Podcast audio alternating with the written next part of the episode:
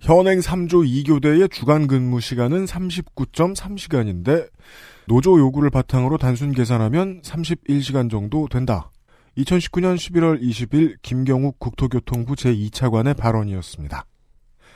제가 확인한 조합의 요구 내역을 환산해보면 틀린 발언입니다. 이번 쟁의의 노동시간 문제에서 가장 중요한 안건은 현재의 3조 2교대에서 4조 2교대로의 변화인데요. 야간 새벽 근무를 장기적으로 해보신 분들은 아실 겁니다. 야간 8시간 노동을 하고 나면 다음날 오전과 주간은 휴식이지만 사실상 휴식이 아니죠. 그럼에도 보통 회사는 새벽조의 휴식 시간을 일반적인 휴일로 산입하여 계산합니다. 보통 노동권에서 휴일이라는 것은 기본이 체력 회복이지만 그건 노예농장 관리자 레벨의 이해고요. 제대로 된 휴일의 가치는 여가, 문화생활, 정신적 스트레스 해소 등이 더 중요하다는 걸 청취자 여러분들 중 모르실 분은 없으실 겁니다. 야간조의 노동시간은 적혀 있는 것보다 무조건 한 주일에 반나절쯤 더 길다는 것은 노조도 회사도 이야기를 하면 언론이 욕할까봐 잘 말하지 못합니다. 이 보이지 않는 잃어버린 시간을 포함해주지 않더라도 노조가 요구한 업무 시간은 주간만으로도 기본값이 주 35.8시간입니다. 기억의 보정을 피하기 위해 다시 말씀드리면 주간 업무 시간 만입니다.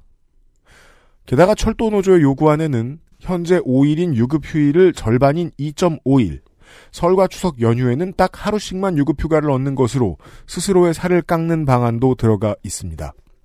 이호는 그렇게 해서라도 시설 안전 점검 업무 담당이 위험한 사고를 당할 확률을 줄이자는 것입니다. 이것을 이해해야 인력을 4천명 추가해야 한다는 조합의 요구를 이해할 수 있습니다. 매일 밤 다 점검할 거라는 우리의 상상과 달리 현재 코레일은 매일 운행하는 열차들의 안전 점검을 일주일에 한 번밖에 하지 못하고 있습니다.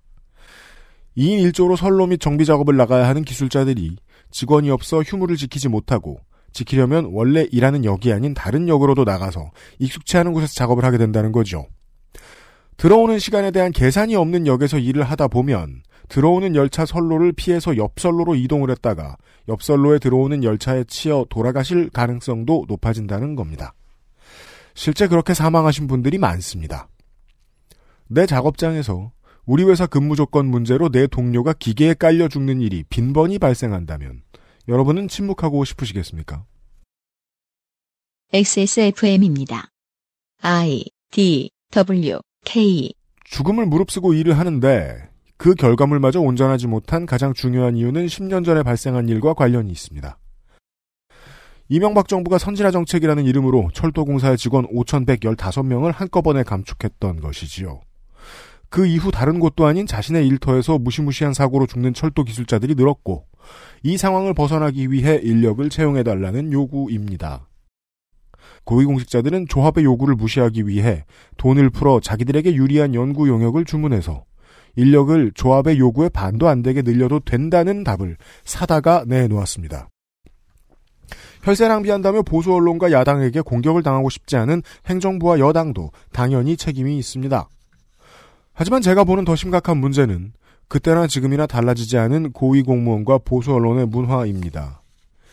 인력을 줄이는 것을 최고의 선으로 여기고 승객이든 노동자든 다치고 죽으면 중도 및 진보 정당 너네 뭐하냐고 욕하면 그만인. 이명박의 자원비리 방산비리를 통해 언젠가부터 절대악의 대명사가 되어버린 공기업 방만경영이라는 단어 속에는 수천억에서 수조를 챙긴 것으로 알려진 이명박 한 사람의 욕망과 동료가 그만 죽고 우리 임금은 월 10에서 20여만 원 정도 올려달라는 일반인들의 평균에 한참 미치지 못하는 노동자들의 욕심이 같은 크기로 뒤섞여 같은 이미지로 굳어 있습니다. 한국 수도권에 사시는 분들은 알고 계실 겁니다. 서울 지하철 1에서 8호선과 코레일이 운영하는 열차들의 수준 차이에 대해서요. 2016년 비정규직으로 안전수칙을 무시하고 업무를 시키는 문화 속에 묵묵히 일하다 목숨을 잃은 19살 김모 씨의 이야기는 너무도 유명해졌고 사고가 있던 구의역 플랫폼에는 애도의 꽃이 가득했습니다. 지금 쟁의를 하는 철도 노조의 노동 조건은 사고가 있던 당시의 서울 메트로보다 나쁩니다. 주 31시간 일하겠다고 철도 파업이라니 서울경제, 주 31시간 철도 노조 파업 상식에 맞나 서울신문, 주 39시간 근무 철도노조, 주 31시간 일하겠다고 파업, 조선일보, 주 31시간 황제 파업 공방, 한국일보. 실제로 야간 근무 포함해야 하고 업무 중 취침은 꼼꼼히 업무에서 빠져 있다는 내용까지 소개해 주는 건 바라지도 않습니다. 그저 31시간 요구 같은 거 한 적이 없다고 한 노조의 반박을 전해준 언론은 저런 보도를 한 곳보다 훨씬 적습니다. 구의역 사고 때 애도하던 시민들은 다 어디 갔냐고요? 다시 모여들까봐 저렇게 열심히 견제들 하는 모습 보십시오. 노조가 잘못 계산하는 것도 있을 수 있습니다. 그건 사측과 노조가 더 협상을 하면 되는 문제죠. 온 나라가 저기 봐라 머슴이 화낸다. 그가 하는 말을 짝 입어서 악마로 만들자고 달려드는 그 심성은 어디에서 나온 겁니까? 그것은 알기 싫답니다. 그것은 알기 싫다의 유승균 PD입니다. 오늘은 전직 락스타이자 전직 운동권인 김민아 시사 아저씨와 함께 두 시간에 한 가지 이야기에도 시간이 모자란데 한 시간에 두 가지 이야기를 해보는 도전을 할까 합니다. 두 가지 주제는 지소미아 종료를 둘러싼 한국, 미국, 일본의 입장과 앞으로의 전망, 그리고 사법개혁, 선거제개혁, 패스트트랙 진행의 현재 상황, 각 당과 각 의원들의 입장 정리입니다. 바쁘겠네요. 2019년 11월 마지막 목요일에 그것은 알기 싫답니다.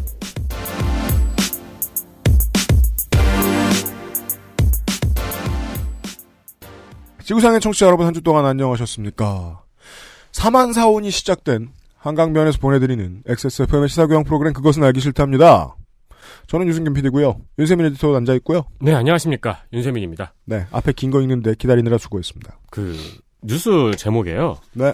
시민의 발을 묶군이라고 시작되면은 항상 다른 사람한테 이익을 주려는 뉴스인 경우가 많은 것 같아요. 최근에 제가 들은 얘기인데 저는 그런 게 다 없어진 줄 알았어요. 80년대, 90년대에 있다가 진작에 없어진 줄 알았어요. 근데 2010년대, 이제 2020년대죠. 지금 입사하는 기자들도 네. 들어가면 선배들 따라서 어, 부처의 고위 공무원들하고 맨날 술 먹는데요.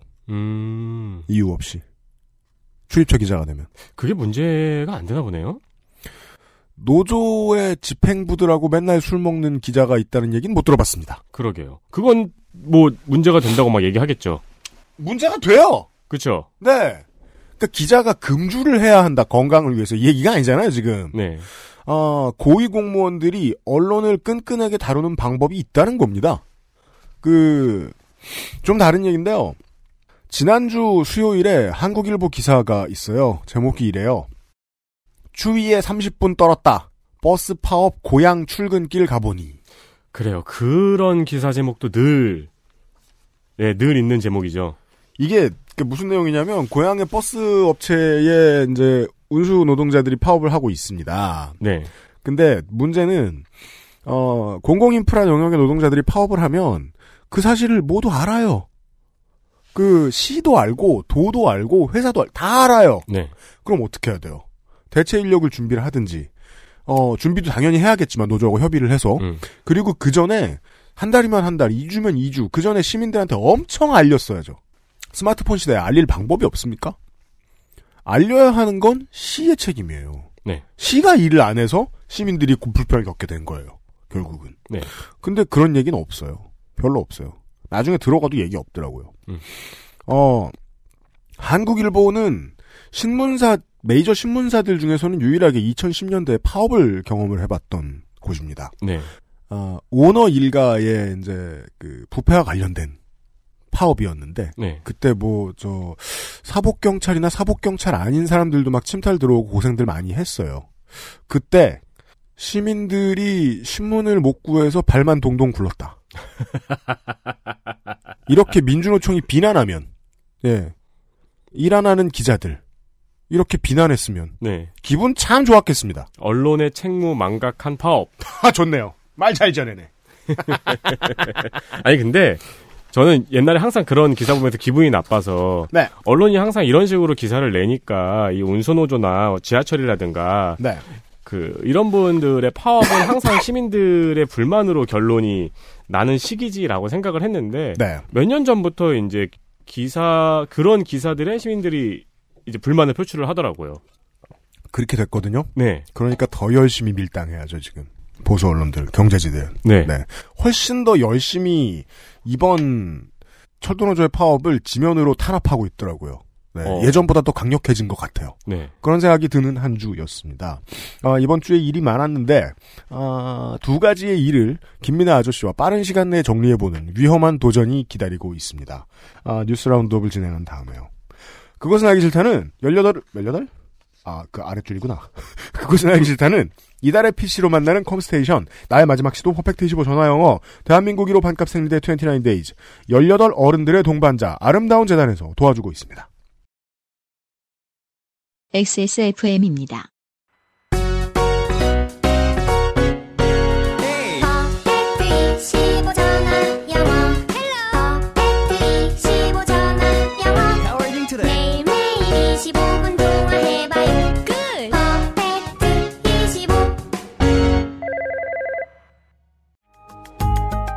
온라인에서만 모든 것을 해결할 수도 있습니다. 컴스테이션 이달의 PC 마음에 드는 사양이 나왔다면 바로 액세스몰에서 결제하세요. 주식회사 컴스테이션 퇴소했을 때는 근데 솔직히 짐이라고 해봤자 뭐 없잖아. 이불 하나면은 어, 캐리어 이불, 하나? 이불, 캐리어도 없었어. 그냥 어. 박스에 해서 박, 한 박스 나왔을 거야. 보육원의 아이들은 18살이 되는 해 보육원을 나옵니다. 이들의 자립에 대해 생각해 본 적이 있나요?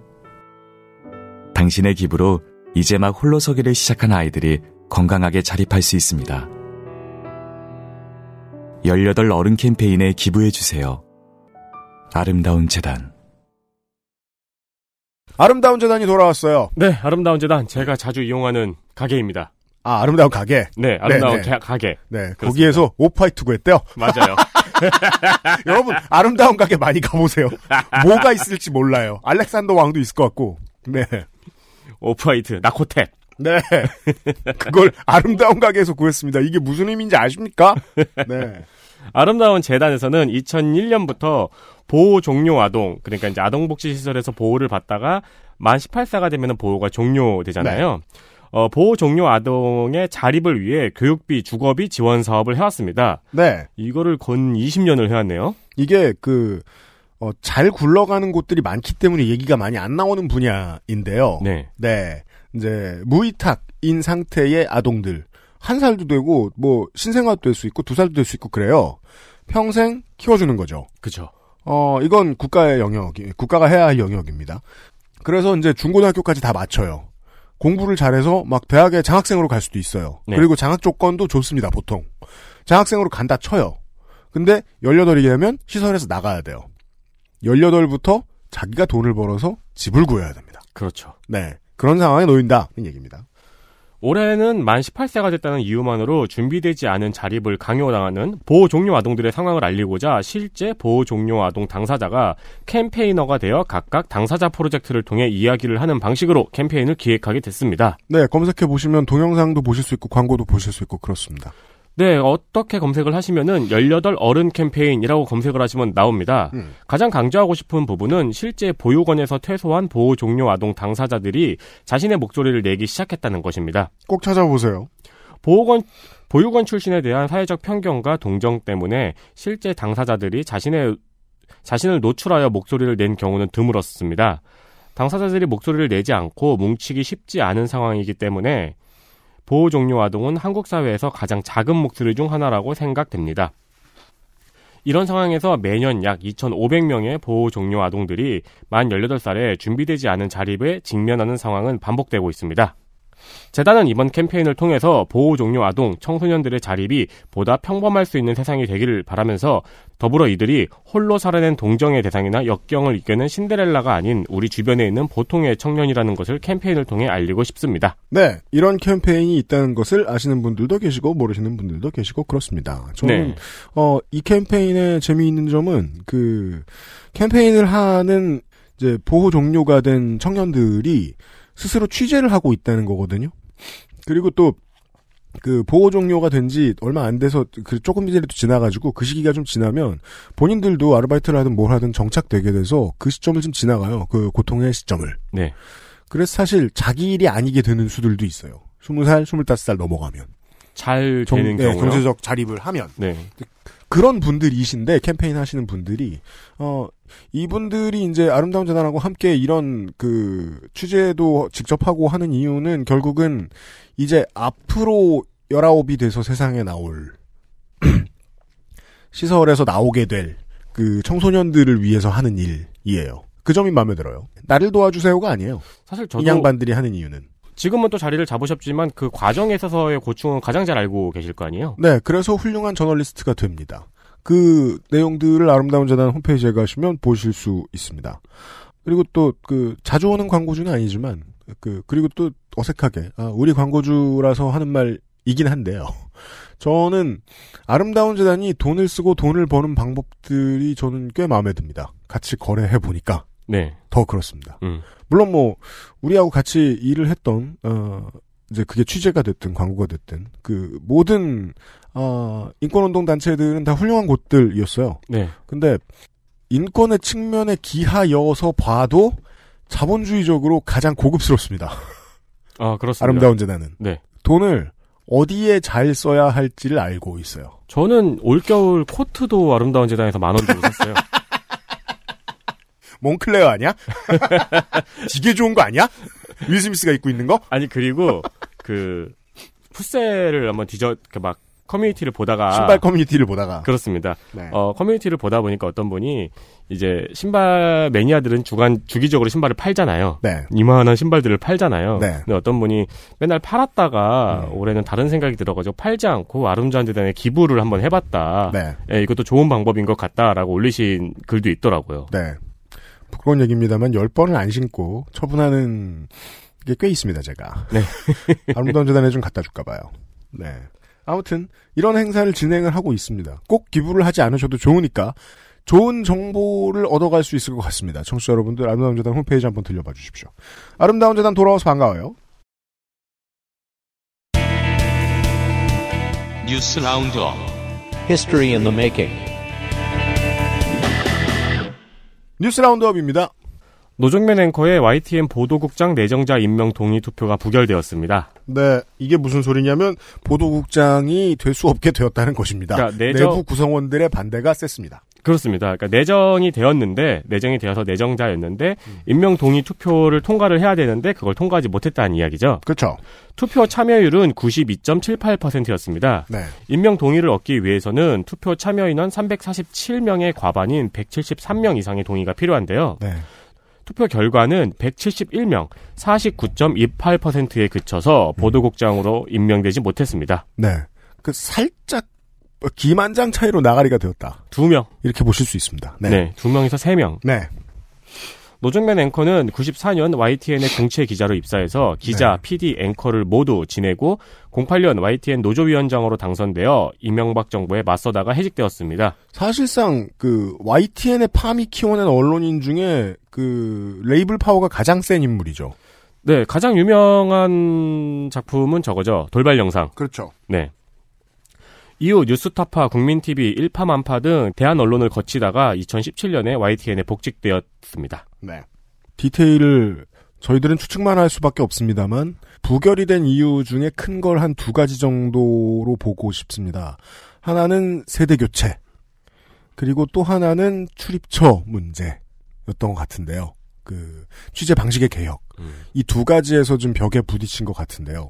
그 젊은 상대적으로 젊은 40대의 직원들을 그 보도국에서 책임 있는 자리로 올리겠다. 라는 게 이제 공약일까요? 그걸 공약이라고 부르나요? 저기서도? 그 내건 슬로건들 중에 하나였는데 일단 고참들이 싫어했을 것 같아요. 네. 그리고 세대 교체되면 나도 승진 빨리 할 수 있어라고 생각을 할 수 있는 언론인들도 싫어했을 것 같습니다. 더 바빠지니까요. 음, 음, 음. 거부감이 좀 있는 경향들이 있습니다. 네. 그건 이제 내부에서 좀 시끄러웠을 문제고 외부에서 관심을 가지는 것들 중에는 출입처 기자 제도를 폐지하자라는 건데 사실상 거의 폐지 정도의 메시지를 들고 나왔나 봐요. 근데 이제 YTN은 폐지하자는 노력을 이미 한 번쯤 한 적이 있습니다. 몇 년 됐는데요. 그때 기획 취재팀인가 기획 이슈팀인가 정확한 이름은 기억이 안 나는데 그런 팀을 돌린 적이 있어요. 근데 바깥에서 뉴스 소비자가 봤을 때는 YTN의 그 기획 이슈팀이 좀 망한 거예요. 왜냐하면 YTN의 소비자들은 심층 취재를 소비하지 않아요. 그건 뭐 MBN도 마찬가지죠. 연합뉴스 TV도 마찬가지인데 심층 취재 코너가 뭐 시사기획 창이나 그 PD 수첩처럼 MBC나 KBS의 경우처럼 시그니처화가 안 됐어요. 네. 실패했어요. 그리고 소비자 입장에서 냉정하게 얘기할 것 같으면 YTN에서 취재를 오랫동안 해온 사람들은 탐사보도 능력을 키우기가 어렵습니다. 제가 보기에는. 음. 네. 여러 가지 내외의 이유로 어, 잘안 됐어요. 그럼 우리는 우리대로 그 출입처를 못 들어가니까 취재를 멋있는 걸 해올 다른 방법, 다른 방법을 꾸며내야 되는데 그게 쉽지 않다. 라고 생각을 했던 것 같습니다. 구성원들이. 줄이면 줄이지 없애자는 건 좀 그렇다. 정도의 생각을 했던 것 같아요. 네. 내부 구성원들도 입장이 있으니까요. 그런 입장들 때문에 50%가 넘는 반대가 나온 것 같습니다. 아니, 언론인 맨날 욕 먹습니다만 언론인도 직장인이고 사람이잖아요. 그럼요. 네. 어, 환경이 너무 많이 바뀔 때 대안을 생각해야 되는데 네. 그 대안이 없다고 여긴 모양이에요. 음. 네, 그런 것 같습니다. 이 YTN의 이야기를 지금 전해드리는 이유는 앞으로 이제 보도국장 같은 그 언론사의 고위 간부들 바뀌면서 이런 이야기들 할 거거든요. 보통 내부에 투표 시스템들이 있습니다. 네. 내부 구성원들이 얼마나 반발할까는 관심사가 되어야 한다고 생각합니다. 이건 전 긍정적이라고도 보는 거예요. 어, 49%는 합의해 줬잖아요. 네. 원래 저 반대 같은 거 하는 거 아니래 이러면서 찬성 찍었을지 모르겠습니다만 합의해 줬잖아요. 음. YTN 그의 언론인들 두 명에 한 명은 이런 개혁에 찬성했다고 봐도 되는 겁니다. 네. 세대 교체는 당연히 이제 시스템의 전환이 뒤따라오잖아요. 네, 거부에 직면하지 않을 수는 없죠. 당연합니다. 네. 네, 쉬운의 직장 잃고 싶지 않거든요. 다음 뉴스입니다. 독일의 베를린시가 내년부터 5년 동안 주택 임대료를 동결하는 법안을 발표했습니다. 이 문장은 잘못 썼군요. 네. 베를린시가 독일에 있다는 걸 모르는 분은 없잖아요. 아니 미국 시골 어디 가면 또 있을지 모르지. 아, 그럴 수도 있죠. 미국 시골에는 온 나라의 도시가 다 있더라고요. 네, 서울만 없고. 2014년 이전에 2014년 이전에 지어진 주택의 임대료를 올해 6월의 가격으로 내년부터 5년 동안 동결하는 내용의 법안입니다. 내년 1분기부터 시행될 예정이고요. 해당되는 주택은 150만 채입니다. 또한 새 임대 계약에 대해서도 제곱미터당 9.8유로로 상한선을 정했습니다. 네, 이 9.8유로는 한 12,000원 하더라고요. 네 그래서 그렇습니다. 왜 이렇게 싸 싶었어요. 네, 수도인데 그래도. 베를린은 그런 사연이 있어요. 이러한 법안에 대해서 베를린 내에서는 개인의 재산권 침해라는 지적과 임대인들이 공급 물량을 묶을 것이라는 우려가 나오고 있습니다. 네, 최근에 임대료 폭등 문제는 독일뿐 아니라 유럽의 다른 주요 도시에서도 겪는 문제라서 네. 베를린의 이러한 시도를 눈여겨보고 있는 중입니다. 베를린의 특수성이 좀 있는데요. 어, 세계의 대도시 중에 아주 흔치 않은 케이스입니다. 반은 자본주의, 반은 공산주의였던 도시를 합한. 네. 그게 한국의 사람들이 특히나 이제 바깥에 얘기하기 힘든 것들 중에 이제 이런 게 있어요. 공산 국가들이 잘한 일, 의료, 교육, 그 다음에 주거 입니다. 네. 이세 가지를 걱정해서 힘들었던 사람들은 없었습니다. 적어도. 네. 어, 동독이나 독일의 경우죠. 베를린의 경우에는 어땠냐? 아, 동베를린에 공공주택이 엄청 많았던 거예요. 음. 어마무지하게 많이 지어놨던 거예요. 네. 그게 독일 통일 이후에 베를린의 경제를 좀 지탱해줬어요. 아, 그 지어놓은 어마무시하게 많은 공, 공공주택들이요. 네. 그랬다가 그걸 2000년대 초반에 팔아버립니다. 민간한테요. 네. 시에서 민간에 팔아버립니다. 그때 뭐, 그 경제 공황도 많이 덮쳤던 시절이었고, 이겨낼 방법들을 권- 강구를 하다가, 어, 자본주의 독일의 베를린 시정부에서는 이것을 팔기로 합니다. 그때부터 공공주택이 줄어들기 시작했고, 공공주택 정책은 한국처럼 늘어나는 추세가 아니고, 있었던 걸 점점 줄이는 추세로, 어, 유럽 동쪽의 국가들이 바뀌는 중이라는 게 중요합니다. 그, 무슨 얘기하다 말았냐. 그리고, 공공- 네. 이제, 그 또 하나 이제, 어, 한국의 도시들이 이해할 수도 있고 이해할 수 없기도 한 것이 그 도시 전체가 재개발로 인한 집값 폭등을 경험하고 있는 것 같아요. 네. 왜냐? 한국에서는 일부 동네에만 있는 젠트리피케이션이 온 시내를 덮친 이유는 온 시가 젊은이들이 들어와서 문화를 꽃피웠기 때문이라고 상상하면 쉽습니다. 네. 가난하지만 뭐 섹시한 도시 뭐 이런 식으로 불리고 그랬어요. 2000년대 초중반에는. 어, 네. 네. 그러면서 이제 부동산 투자. 한국은 보통 개인이 큰 손인데 그 독일은 회사들이 많다고 하죠. 회사들이 어마어마하게 잡아먹기 시작을 합니다. 우리나라도 그렇게 되겠죠? 이제 수천 채를 가지고 있는 회사들이 있는 거예요. 네. 네. 그 집값을 빨리 올리기 시작했습니다. 그리하여 서울에서나 볼 수 있을 줄 알았던 막 집값이 3배가 4배가, 4배 가 되고 음. 그리고 뭐 임대료가 50%에서 200%까지 올라가고 뭐 이런 일들이 생기고 있는 거죠. 그래서 많은 일들을 해봤는데 한다고 해봤는데 잘 안 됐나 봐요. 몇 년 전에 그런 얘기를 들었단 말이에요. 메르켈 정부가 주택을 새로 처음으로 구입하는 가정, 처음 하는 가정에 대해서 어, 한 명당 해마다 1200유로를 뭐 10년간 지원한댔나? 뭐 그런 식으로 했다는 거예요. 아, 주, 내 집을 한 번 사면. 네. 네. 근데 이걸 그냥 그 부동산 투자를 하는 종잣돈으로 여겼던 시민들이 좀 많았던 거죠. 그렇게 되겠죠. 그렇게 됐나, 됐나 봐요. 네. 네. 여러 가지 시도를 했다가 잘 안 돼서 이런 극약 조치가 내려졌다.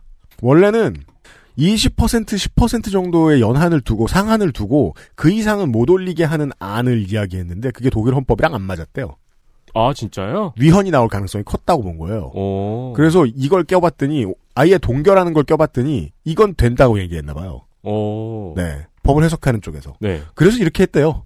네. 이게 되나 봐요. 우리나라에서도 관련한 논의가 가끔씩 나왔죠. 근데 말씀하신 것처럼 몇 퍼센트 이상 상한제로 네. 논의가 많이 나왔었죠. 네. 제가 독일어를 못 읽는데 해시태그 마이너 미터 뭐 이렇게 돼 있는데 네. 어 독일어 아시는 분들은 그걸 한번 확인을 해보시면 성질난 독일 트위터리안들을 만나보실 수 있어요. 집값에. 네. 내 집값이라는 단어예요. 네. 그런 얘기고요. 네. 마지막입니다.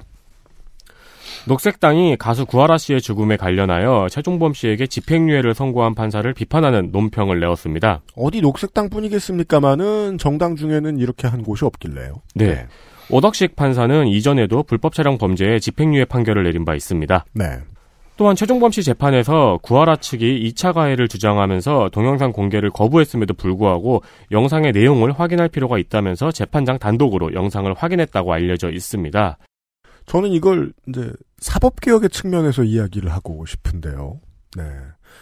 지금은 사법개혁과 관련된 일을 하고 있는 어, 다시 행정부에 들어가서 행정부에 들어가서 어, 이탄희 변호사가 해줘서 해서 유명한 얘기가 있죠. 그 판사의 기록을 유심히 봐라. 네. 이걸로 유명해진 첫 케이스가 아닌가 싶습니다. 이탄희 변호사가 그 얘기를 한 다음에 그렇습니다. 오덕식 판사는 어, 오덕식 판사는 판결했다로 검색하시면 어, 무수히 많은 성범죄자들이 그 집유받고 풀려난 네. 근데 그거 모습들을 확인하실 수 있습니다. 근데 그거를 기자가 뒤져가지고 보도한 게 아니더라고요. 네, 맞아요. 사람들이 뒤져본 거더라고요. 네. 그 일관돼 있어요. 춘천지법에 있을 때는 춘천의 성범죄자들이 상당히 유들유들하게 풀려났고요. 네. 서울중앙지법으로 왔잖아요. 네. 서울중앙지법에서는 지금 이런 일들이 생기고 있습니다. 그게요, 그 하나 이야기하고 싶은 게 몇 년 전까지만 해도 그런 얘기를 많이 했었습니다. 형사법 18조 뭐 뭐라 부르더라. 재판부 기피 신청할 수 있는 조항. 그게 피고든 원고든 뭐 뭐가 됐든 아, 검찰이 됐든 재판부를 기피 신청할 수 있습니다. 검찰도요. 네. 음. 검찰도 재판받는 일원이니까요. 네. 재판에 재판에 참여하는 어 재판부 이 재판부에서 이 판사한테 판결받고 싶지 않다라고 말할 수 있어요. 근데 안 쓰여요. 판사들과 변호사들 사이에서는 그냥 죽은 조항이라고 보는 것 같고요. 음. 지금도. 네. 그리고 기록을 뒤져보면 뭐 천 건 신청 들어오면 한 건 처리되는 정도랍니다. 아 승인이 잘 안 나는군요. 승인이 잘 안 난대요. 오지게 센 이유가 있어야 되나 봐요. 그런가 보네요. 저 판사가 뭐 옛날에 마약을 했다든지 네. 그런 판사가 안 되는구나. 실제 교체 사례가 아주 적다고 합니다. 네. 예. 재판부 기피 신청 같은 걸 활발히 할 수 있는 제도 같은 게 논의되고 있는지 궁금합니다, 지금. 행정부 내부에서 법원 개혁을 하려고 하면서. 그러게요. 네. 아니 관련해서 뭐 이, 옳지 못한 예가 될 수도 있겠지만 성범죄 피해자이신 분은 이제는 음.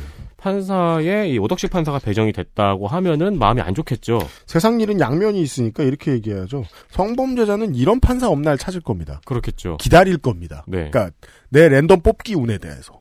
그에 반대로 피해자분께서는 이 판사 이제 이름을 외웠을 거 아니에요? 네. 그러면 오덕식 판사가 배정이 됐다면 기피 신청을 하려고 할 거 아니에요. 그럼요. 그래서 저는 정말로 그 이렇게 봐야 된다. 아, play by play라는 단어가 있죠. 그 구기 종목에서 흔히 많습니다. 어, 혹은 뭐 저 피겨 스케이팅 같은 예술 종목들에서도 그런 게 있는데 그 선수의 플레이를 보고 디테일을 파악하는 음. 이런 어, 그 포맷의 이제 그 방송들도 많이 그런 걸 하기 시작했는데 어, 이런 포맷의 방송의 정점에는 최근에 그 ESPN에서 방송했던 어, 코비 브라이언트 디테일이라는 프로그램이 있습니다. 네. 코비 브라이언트가 선수들의 같은 플레이 장면을 열댓 번 돌려보면서 스포트라이트를 켜고 어, 계속 설명해 주는 내용. 여기서 발목의 각도가, 네. 여기서 손목의 각도가. 그 실, 그래서 실제로 뭐, 그니까 정말 정말 자세히 얘기해요. 오른쪽으로 가로 수비할 때는 왼손을 뻗어야 한다. 왼손을 뻗었더니 이런 일이 생겼고 오른손을 뻗었더니 아무 일도 없었군요. 뭐 이게 되게, 되게 자세히 설명합니다. 네. 네. 그리고 선수가 했으면 좋을 일들 막 얘기해 주는데 실제로 그걸 보고 변화 플레이가 바뀌는 선수도 있어요. 아, 자기가 보고. 그렇죠. 네. 반발 더 들어가서 스페이스를 확보한 다음에 돌았어야 했다. 뭐 이런 식으로 얘기하면 음. 그 결론대로 하면 되는 경우들이 있어요. 어, play by play를 적용시켜 보면 좋을 존재들이라고 생각해야 한다는 겁니다. 판사들 말이에요. 판결문 자세히 뜯어보고 판결문 좀 많이 공, 공개됐으면 좋겠다. 네. 네. 판결문 많이 찾아보고 이 선수는 이 판사는 플레이 어떻게 하던 판사다. 라는 거 알아보고 기피 신청하면 기피 신청도 좀 받아주고 이런 식으로 바뀌었으면 좋겠습니다. 네. 네. 이런 뉴스들이 있었습니다. XSFM입니다. 여기 원 플러스 원 행사한다. 이럴 때 많이 사나. 어차피 쓸 거잖아. 1년은 걱정 없겠다. 너도 빨리 사. 쌓아두지 마세요. 생리대에도 유통기한이 있거든요. 대한민국 1호 반값 생리대. 29 days. 18 어른 캠페인에 기부해 주세요. 아름다운 재단.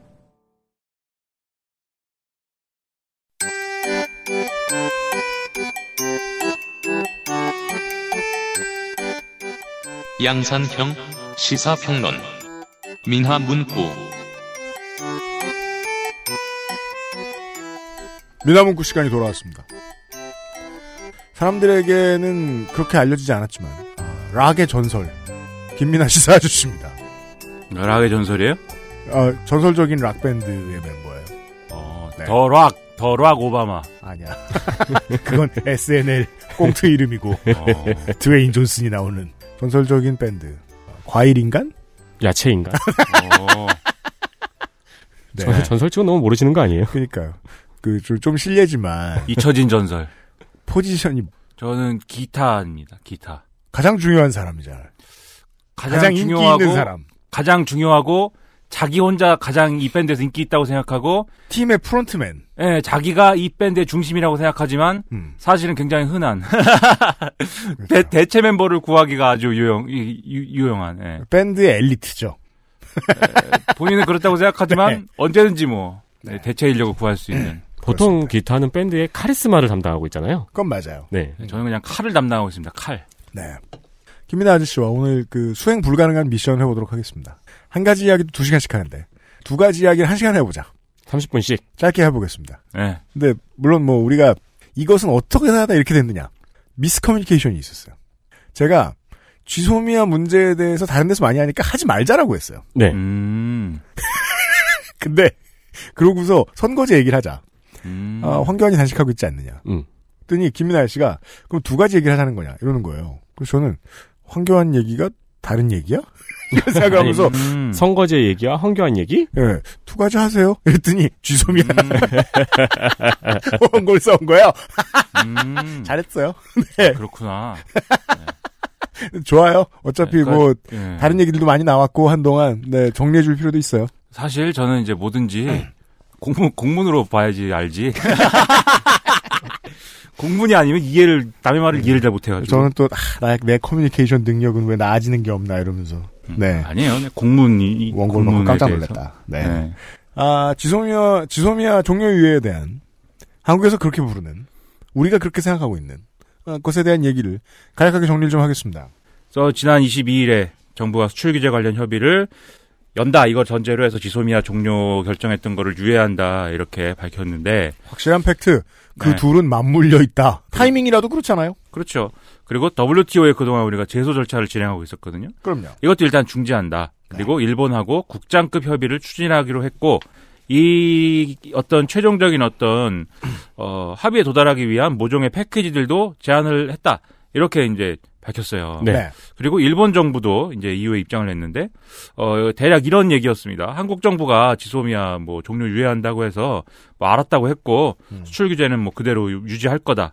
이게 이제 일본 경제산업성이 나와서 한 얘기예요. 네. 그리고 일본 언론은 아 이게 우리가 퍼펙트 게임으로 이겼다. 음. 그리고 아 역시 워싱턴은 강력하다. 한국을 패, 예. 패퇴시켰다. 예, 한국이 그렇게 말을 안 듣고 오늘 합의했다 그런 다음에 내일은 뭐 합의가 아니라 그러고 또 오늘 또 합의 새로 하면은 내일 또 합의를 깨고 뭐 이렇게 맨날 꼴대로 옮기는 이런 나쁜 버릇을 갖고 있는데 제가 번역기로만 봐서 아저씨는 워낙에 네. 개덕후니까, 아까 그 상당한 덕후니까 네. 그냥 읽을 수 있을지 모르겠는데 저는 일본의 기사들을 영어로 번역했다가 그 영어를 번역해서 보거나 혹은 그냥 여- 번역이 잘 돼 있으면 그 영어로 보거든요.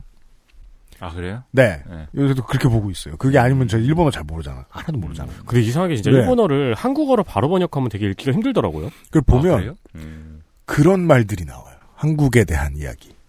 늘 그랬듯 미국에 이런 식의 표현들이 많이 나와요. 음. 네. 이 나라가 미국에 하라 그러면 언제 안 한 적이 있었냐. 네. 예측 가능한 얘기였다. 라는 식의 정리들을 하고 있는 언론사들이 많습니다. 네, 그래서 미국한테 혼났다 한국이 까불다가. 그렇죠. 그 그래서, 결론입니다. 예, 그래서 아주 우리는 손 안 대고 코 풀었고 음. 역시 미국은 강력해 이런 보도를 쭉 했습니다. 네. 그래서 이제 일요일 날 우리 정의용 청와대 국가안보실장이 매우 화가 나서는 네. 이제 한 아세안 특별 정상 회의라는 게 진행이 됐거든요. 네, 그렇죠. 예, 기사도 많이 났지만 네, 방송을 좀 해볼까 하고 있는데 아무튼 예, 기사가 아무리 많이 나와도 사람들이 관심이 없으면 뭐 몰라요. 예, 맞아요. 안 보여 안 보여요 그게. 지난 3년간의 결실이었는데 아무튼 잘 안 보아요. 예, 기사를 인터넷에 도배를 해놔도 사람들은 기사가 없다 고 그래요. 아니, 관심이 없으면. 이번 주부터는 안 그럴 것 같아요. 왜냐면은 저 오전 오후 이렇게 해가지고 행사 있을 때 저 TV들도 많이 나가고 네. 예 취재도 많이 하고 그래서 이제 좀 봤다 하는 분들도 늘어날 것 같은데 모르겠습니다. 그리고 나중에 많지 않는 또 사회를 정우성 씨가 맡잖아요. 아 그래요? 네. 네. 그게 한 그다음에 한 메콩 정상 회담 네, 메콩 강유하고 오개국. 예, 오늘 하는데 네. 그 오늘 보니까 중계하고 있더라고요.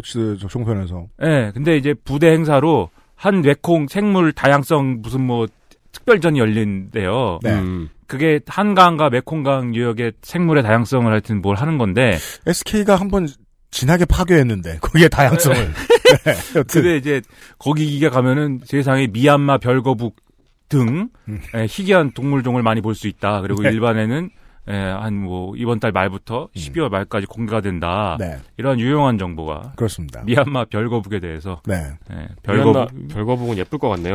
네. 예, 아무튼 이게 열린 부산 벡스코 프레스 센터에서 네. 기자회견을 열어서 일본을 막 욕했습니다. 네, 국가안보실장 본인 피셜로 막 뭐라고 했습니다. 예. 그러니까 누가 나 네가 가서 화내라고 시킨 것 같지 않았습니다. 예. 내 피셜이다.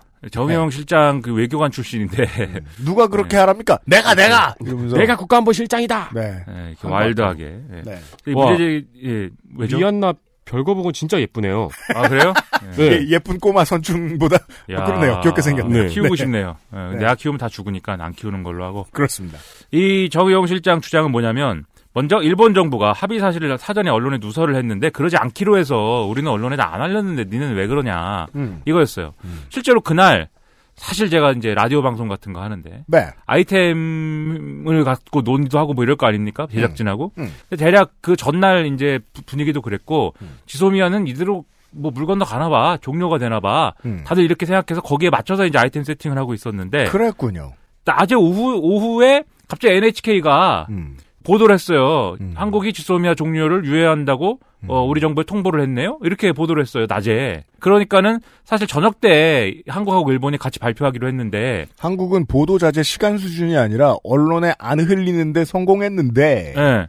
너는 대놓고 뭐 가르쳐주고 의도가 뭐냐. 음. 예, 이렇게 이제 정의용 실장이 뭐라고 했고, 그 다음에 또 분명히 동시에 발표하기로 했는데, 너네 왜 7, 8분 정도 늦게 발표했는데, 음. 이게 뭐 살다 보면 그럴 수 있지 수준이 아니고 너네가 이런 거는 의도가 있는 것 같아. 음. 이게 정의용 실장 주장입니다. 어, 이게 뭔가, 아, 둘이 같이 합의를 해서 낸 결론이다 이게 아니라, 음. 한국 정부가 뭐 고맙게도 우리는 아무것도 안 했는데 지소미아 종료를 유예를 시킨다고 하니 음. 우리도 뭐 그거에 대해서 입장을 한번 표명해 볼까? 이 얘기를 하려고 일부러 7, 8분 늦게 나온 거 아니냐? 음. 경제산업성이. 그렇죠. 이 얘기를 이제 정의용 실장 했어요. 네. 그리고 이 저이 일본 경제산업성이 발표한 내용도 사실 의도적으로 왜곡되고 부풀려진 거다. 음. 이렇게 지적을 했는데 네.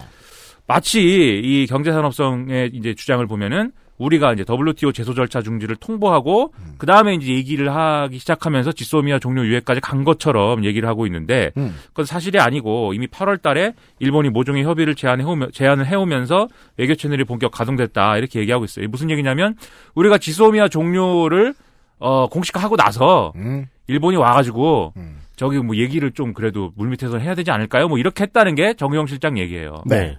근데 일본 경제산업성은 아주 그게 아닌 것처럼 얘기를 해서 양국 간의 어떤 합의 내용을 부정하고 있다 이렇게 얘기를 했고 그래서 이런 면에서 일본의 언론 보도는 경강 부회고 그리고 또 자신들은 아무것도 양보하지 않았던 아베 신조의 발언에 대해서도 양심이 있는 지도자면은 그렇게 얘기할 수가 있는 거냐 이렇게 또 네. 대놓고 남의 나라 지도자를 욕을 또 했습니다. 그렇습니다.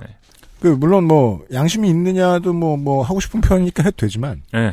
어, 잘 몰라서 그러셨나 본데가 보통은 이제 그 협상 테이블에서 가장 많이 나오는 얘기인 것 같은데 이렇게 잘 안 풀릴 때. 네. 근데 잘 몰라서 그런다라는 말을 그 아베가 되게 싫어한대요. 아 그래요?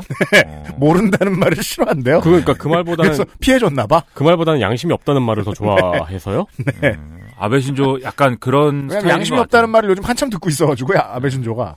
왜냐면 아베 신조 그런 스타일인 것 같은 게 양심이 없다. 이거는 사실 뭐 양심이 사람이 뭐 없을 수도 있죠. 근데 아베 신조 옛날부터 이게 뭐 2세 정치인, 손자 정치인, 그리고 이제 그 도련님, 그리고 뭐 젊은 나이에 뭐 애송이 뭐 이런 이미지로 계속 왔었거든요. 이 네. 총리하기 전까지. 그러니까 1차 내각도 사실은 그런 평가를 많이 받았고 그래서 미숙하 아베 신조가 미숙해 갖고 내각을 엉망으로 꾸렸고 네. 대거 이제 그 부패 분자들이 대거 들어와 가지고 망했다 뭐 이렇게들 보니까 네. 사실 내가 뭘 모르고 내가 미숙하고 이런 얘기가 이제 싫다 이런 생각을 할 수 있어요. 남경필처럼 이 오렌지 정치인 뭐 이런 이미지 더 씌워져 있었어요. 네, 양양필은 그렇게 불렸죠. 옆이 옆이. 블- 옆이. 블록체인이 됐고 이제 무슨? 아니 블록체인 한대요. 존, 존 버거 하신다고? 아니 아니 몰라 진짜 블록체인 사업을 한대요 진짜로. 진짜로? 예. 아 개인적으로 사업을 한다고요? 예, 일본에서 뭐 배워와가지고 누구랑 뭐 한다고 인터뷰 몇 번 나오고 그랬어요. 와, 정치 그렇게 오래 하고도 아직 사업할 돈이 남아있단 말이야? 아니, 그 집안은 센 남아있죠. 집안, 센 집안이네. 예, 우리 수원의 아들. 네, 수원의 아들 양양. 수, 수원이 네. 정말 팔다리 다 자기 건가 봐. 네, 수원은 아무튼. 남씨들이 남씨들이 짱 먹어. 아무튼 네. 그 그래서 정의영 실장은 우리 정부가 이런 지금까지 얘기한 문제들에 대해서 네. 외교 경로를 통해서 지적하고 강력 항의했다. 음. 그리고 23일 날 강경화 외교부 장관이 일본에 가서 모테기 도시미스 일본 외무상하고 회담을 하거든요. 네. 이 회담을 통해서도 이 자리에서도 문제 제기했다. 음. 그리고 그랬더니 일본 외무성이 아, 경제산업성이 풀린 내용으로 이런 발표를 한 것에 대해서 사과 의사를 밝혀왔다. 이렇게 설명했어요. 네. 그래서 아 그러면은 이렇게 생각을 했죠. 금요일 날 이제 어, 지소미아 종료 유예 결정이 나온 이후부터 음. 일본 반응을 보면서 이거 뭐야 우리 정부가 완전 백개 항복했는데 이렇게 생각을 했는데 네. 또 일요일에 이렇게 나오니까 아 일본 놈들이 역시 구라를 쳤구나 음. 이렇게 생각을 하면서 네. 그 구라를 쳐놓고 사과도 했구나 음. 아 그렇구나 이렇게 생각을 했는데 네. 또 25일 날 일본 요미우리 신문이 외무성 간부를 인용해서 사죄를 한 바가 없다 이렇게 보도를 또 했어요. 네. 그리고 경제산업성이 또 이날 우리가 이제 발표한 내용은 한국하고 사전 조율한 거다. 음. 한국이 또 거짓말한다. 우리가 먼저 발표한 게 아니라 어 이렇게 이렇게 너네들 언제 하라고 다 얘기 단 거다. 음. 우린 맞춰서 했다. 발표에 대해서 우린 조율을 했고 거기에 맞췄다. 아무튼 네. 며칠간 신나게 핑퐁을 하면서 저쪽이 찌그러졌어요라는 주장이 계속 나옵니다. 네. 찌그러진 건 저쪽이에요. 청와대가 또 이런 얘기가 나오니까 정의용 실장 발언이 사실이 아니면 일본 정부가 공식적으로 항의했을 건데 그렇죠. 지금 다 언론 통해서 뭐라고 얘기만 하지. 왜 언플을 하냐? 만약에 우리 쪽이 한국 쪽이 거짓말을 했으면 예. 그리고 이런 일본 언론을 왜 또 한국 언론은 다 받아쓰고 또 한국 언론 그렇게 하냐? 음. 한국인이면 한국 정부를 믿으세요 좀 이렇게도 얘기를 하고. 저는 근데 그 문제는 이렇게 봐. 어, 평소에는 그러면 안 되지만 이번에는 그렇게 생각하는 것도 좋을 것 같아요. 이 상황에서 조중동을 왜 신경 써주지? 라는 생각을 하는 것도 좋았을 것 같긴 한데. 그 아무튼. 약간 그 일본을 그때 기사 읽기 시간에 손인상 씨가 와서 얘기한 바에 의하면은 아 그리고 음. 이제 네티즌님도 아마 얘기를 해준 바에 의하면은 일본을 약간 기사의 부화장처럼 쓰잖아요. 스포닝 풀? 네, 네. 그러니까 한국에서 조그만 기사를 내면은 그게 일본에서 이렇게 커지면은 그걸 다시 한국에서 보도하는. 네, 그런 경우도 많고. 조선일보 따다 쓰는 일본 언론들도 많으니까요. 네. 네, 여튼. 뭐, 언론은 빼도 된다는 얘기예요. 제가 하고 싶었던 얘기는. 네. 그리고 사실 사실 근데 우리가 모든 걸 논리적으로 뭐 살 수는 없지만 같은 논리는 뭐 만약에 그 논리 그대로 기계적으로 적용하면 일본 언론은 뭐 일본 편드는 얘기 하는 건데 그럼 뭘 그걸 뭘 뭐라고 하겠습니까? 근데 저는 그렇게 하지 말고 틀린 건 틀렸다고 하고 그냥 이 언론 보도가 잘못된 거는 그냥 잘못했다고 그- 하는 거 하면 되는데 이제 청와대가 뭐 이렇게 생각해 보자고요. 오전에 뭐 회의하고 이럴 때 모든 사람들이 제가 오늘 뭐 이렇게 써가지고 이렇게 얘기할 건데요. 뭐 언론이 그러지 말라라고 뭐 어, 어, 한국 언론이 왜 그러냐 고 이렇게 얘기할 건데요. 이렇게 다 얘기한 다음에 대통령이 뭐 그거 좋구만. Sound good. 그러세요. 이렇게 얘기 안 한다고. 이게 그렇죠. 그러니까 통제 안 된 메시지일 가능성이 매우 높은데요. 디테일만 보면 결론만 얘기를 하면 청와대에 들어간 분들이 자기들이 어공이지만 고위 공직자에 하- 속한다고 볼 수 있다는 사실을 가끔 망각하는 것 같아요. 네, 이거는 청와대발 메시지로 나오기엔 적절치는 않았습니다. 우리 MBC 출신이셔가지고 우리 MBC PD 수첩이 네. 다뤄줄 거예요? 뭐 잘못한 거 있, 있나 봐? 네, 아니 여기 나오니까 PD 수첩이 안 나오나 이제? 아니, 아니, 또 나오실 거예요. 네, PD 여튼. 수첩이. 네. 아무튼 그렇게 이제 주장을 했어요. 네. 그랬더니 이날 또 스가 요시히데 일본 관방장관이 음. 정부로서 사과한 사실은 없다. 그렇죠. 에, 이렇게 그 기자 브리핑에서 얘기를 했고 네. 그러면서 수출 규제하고 지소미안 전혀 다른 문제다. 또 가- 이렇게 또 한마디 했어요. 같은 날 자꾸 얘기가 나올 뿐이다. 네. 네. 그래서 26일 날은 한국 언론들이 외무성의 사무차관을 특정을 해서 음.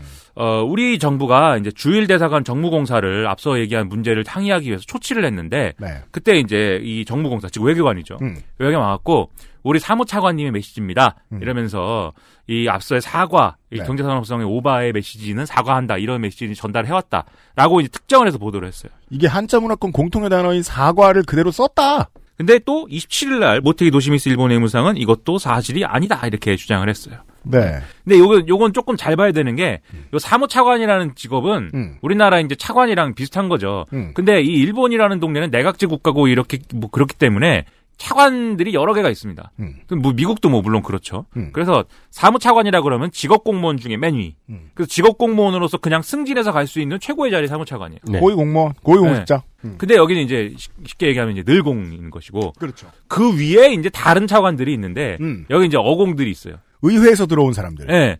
그리고 요 외무성 외무상은 음. 모테기 도시미스는 얼마 전에 고노다로가 방위상으로 가면서 이제 새로 들어온 사람이고 음. 그다음에 아베 신조랑 이 계파는 다른데 음. 친해요. 그리고 성향도 좀 뭐라 그럴까 들이받는 스타일. 음. 그리고 좌충우돌 스타일. 그 다음에 좀 그러면서 좀 영악한 스타일. 뭐 이런 스타일이거든요. 네. 그래서 그런 차이가 있다는 거를 우리가 보면은 감안하면은 이게 지금 어떤 상황인지 이제 음. 대략 알 수 있습니다. 음. 플레이 하는 거죠. 모테기 도시미스 계속. 그렇습니다. 네.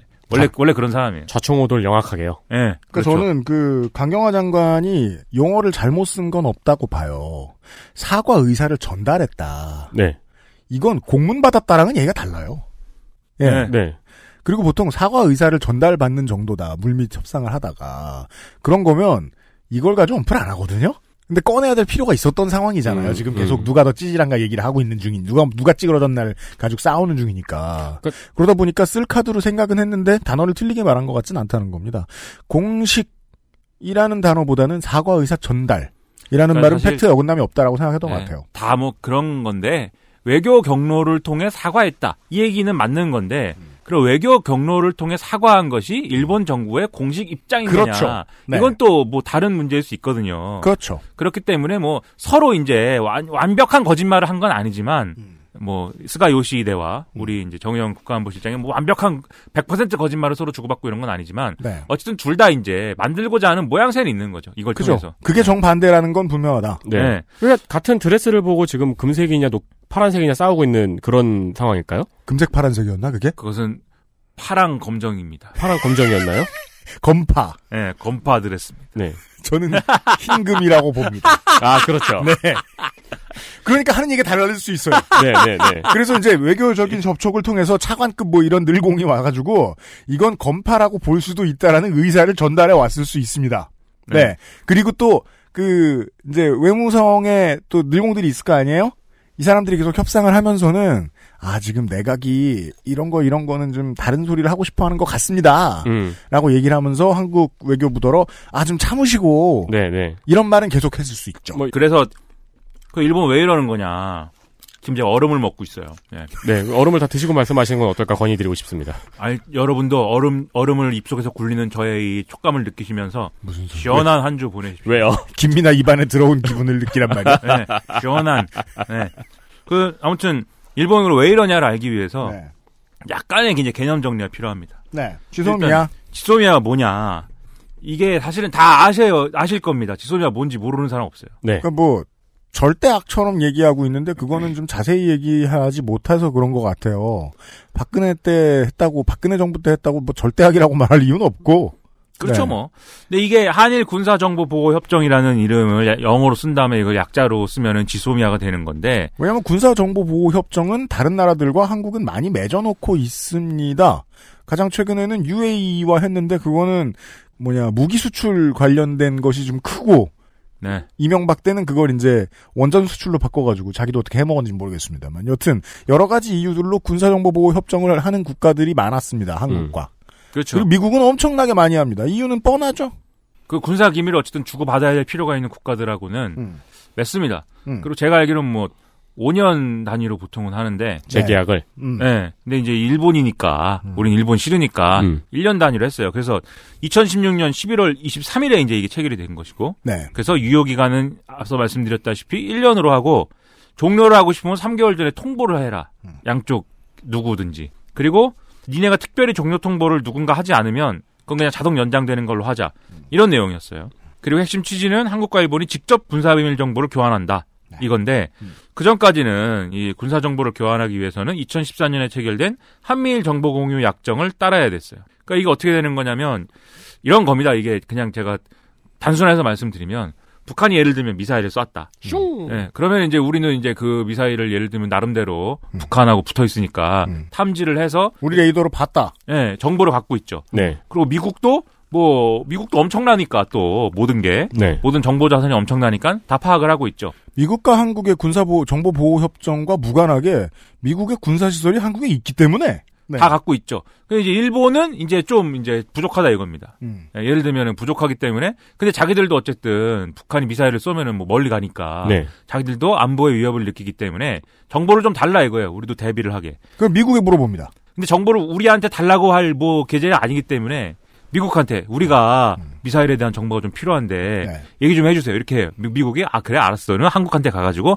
얘들아 얘들아 일본이 이거 미사일에 대한 정보가 필요하다는데 좀 줘봐 이렇게 얘기를 해요. 그러니까 이제 한일 간의 군사 정보는 미국을 통해서 간다. 그렇죠. 그 한국은 또 아 그러면은 우리가 미사일 정보를 갖고 있긴 한데 굳이 뭐 일본에 주고 싶지 않은데요. 그러면 미국이 또 아 그래 알았어. 일본에 가가지고 야 안 한국이 준대. 안 준대 어떡하냐? 그 일본이 또 아 그러지 말고 좀 달라고 우리가 미사일이 떨어지면 어차피 우리 앞바다에 떨어지는데 거기 떨어진 거 주워 갖고 우리가 분석한 결과를 줄 테니까 그러면 그러면 그거 대신에 그럼 그 미사일 발사할 때 뭐 어땠는지 요거 이런 거 주, 달라고 그러세요. 그럼 미국이 또 아 그래 알았어. 한국에 가가지고 야 일본이 이런 거 저런 거 준다는데 니네 이거 줄래? 그럼 한국이 또 아 그래 그거 받고 콜 그러면 묶고 더블로 가 이렇게 하는 거예요. 네. 그러면 17년 동안 그런 네. 식으로 정보를 주고받았다 미국이 아니 뭐 그 전에도 사실 그런 식이었는데 2014년에 아예 협정을 통해서 이 루트를 이제 공식화한 거예요. 근데 이게 그러다 보니까는 아이씨 미국이 열받는다 이거예요.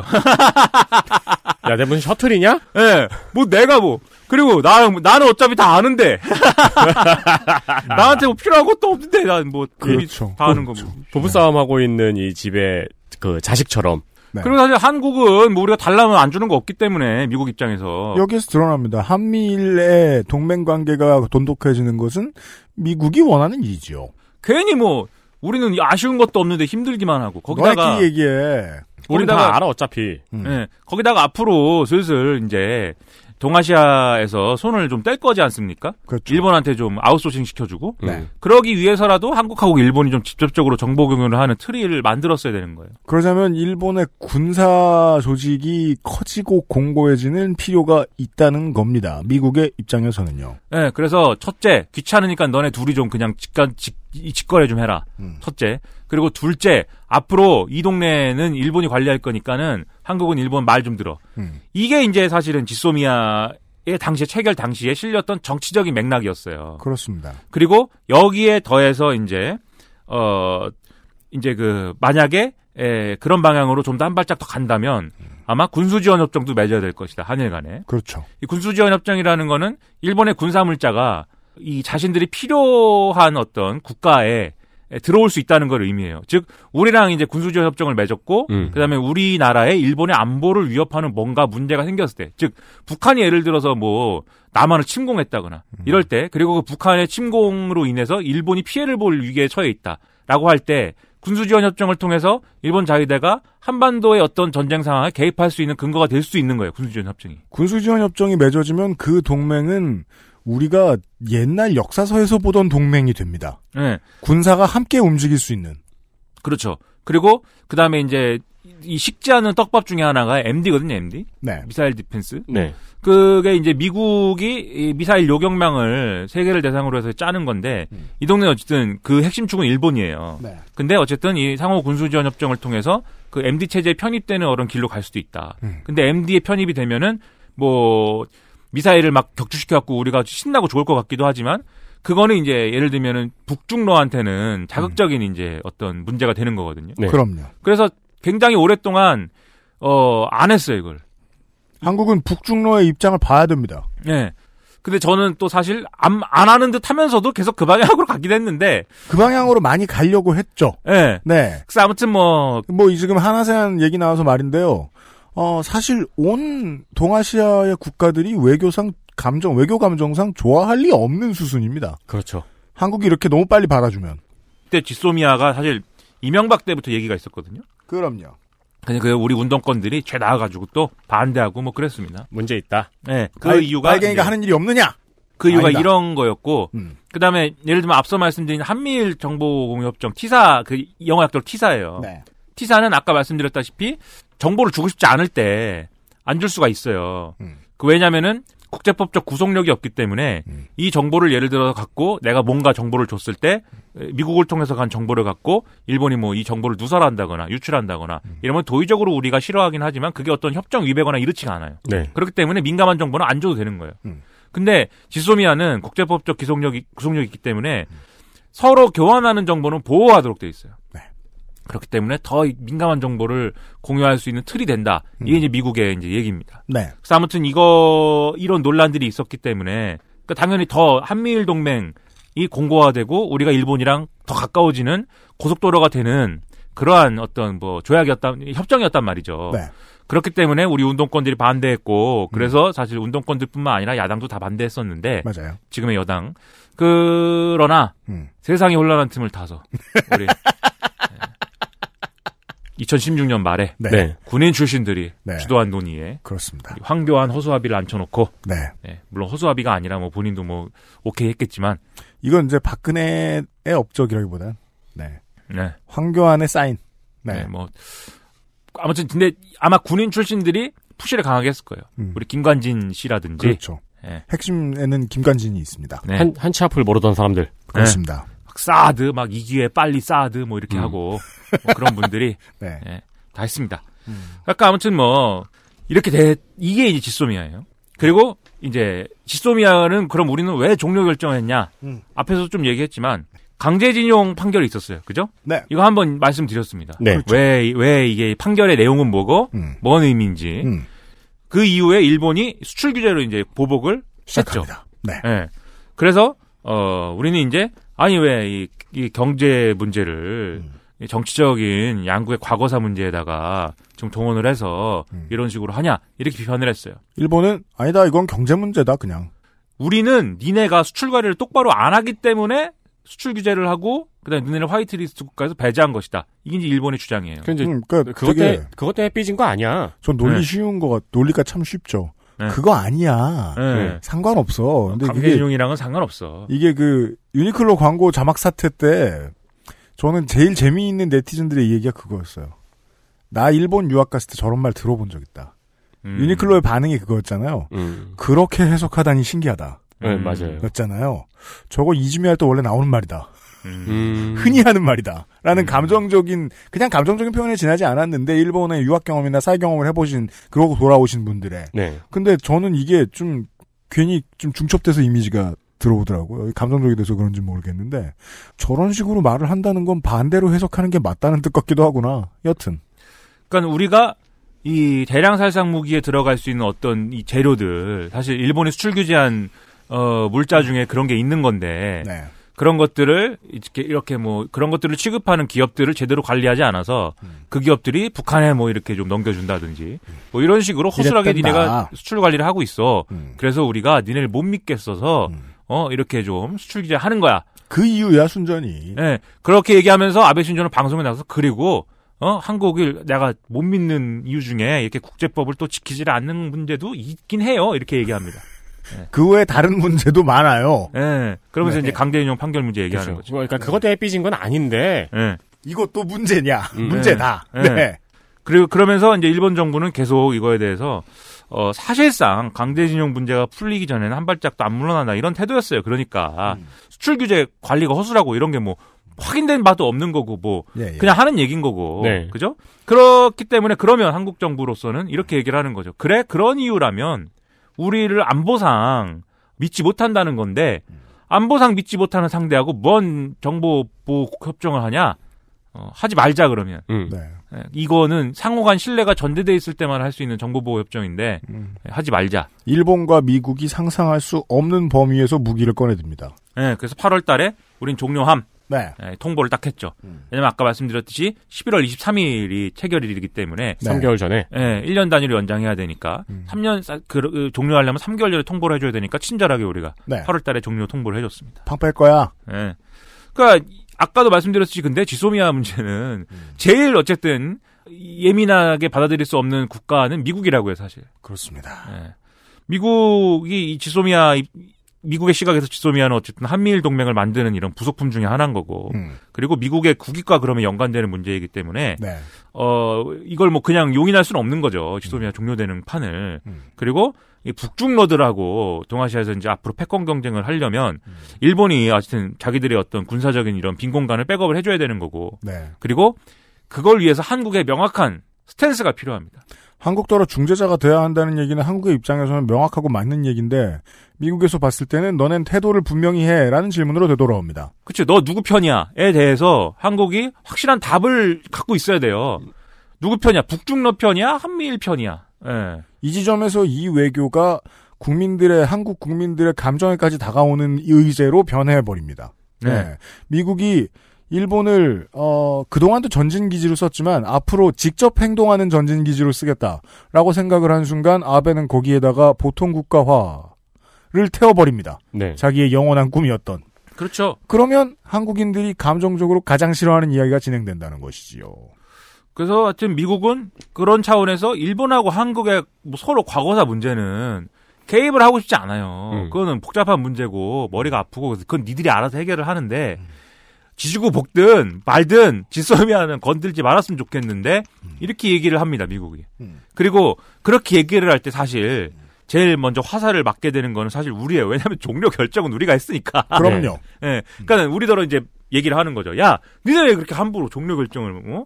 이게 뭐 다 네 거야? 뭐 이러면서 어? 네 것도 아니잖아 사실 우리 거잖아 이렇게 얘기하면서 그리고 이게 이제 국면이 방위비 협상, 방위비 분담금 협상 국면이랑 맞물리면서 네. 미국이 아주 뭐 난리를 난리가 납니다 미국이. 지금은 대통령이 미국 대통령이 트럼프인 대가를 한국이 아주 혹독하게 치르고 있습니다. 그래서 이 뭐 국방부 장관도 와서 뭐라고 하고 그 합참의장도 같이 뭐라고 하고 이름이 마크 빌리인가 뭐? 그러니까 네. 말이에요. 그러니까 주한미군 사령관 이런 사람들이 다 나타나가지고 그 사성 장군들이 그렇게 세일즈를 잘하는 사람들인지 몰랐습니다. 예.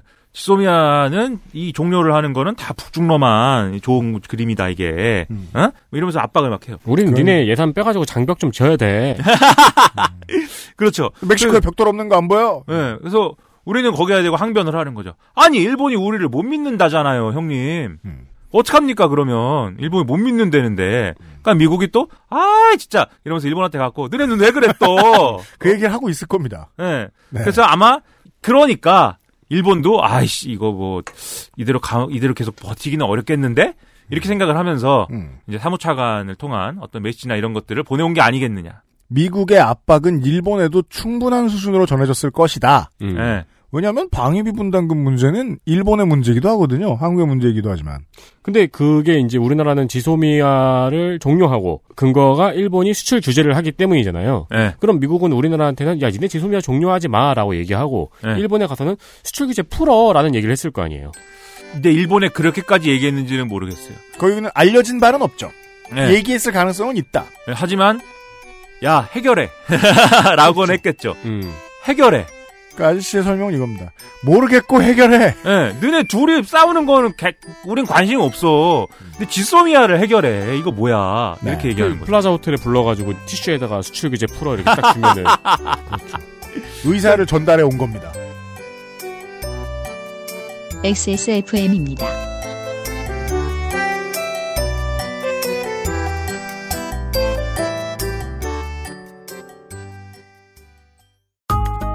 엄청 다양한 PC 부품, AS 업체도 엄청 많고 AS 업체에 가셔도 무슨 질문을 해야 할지 모르겠다면 처음부터 컴스테이션 견적을 이용해 보십시오. 수만 건에 이르는 고객 응대 노하우로 당신의 필요와 생산업체의 서비스를 정확히 연결해 드립니다. 주식회사 컴스테이션 18 어른 캠페인에 기부해 주세요. 아름다운 재단.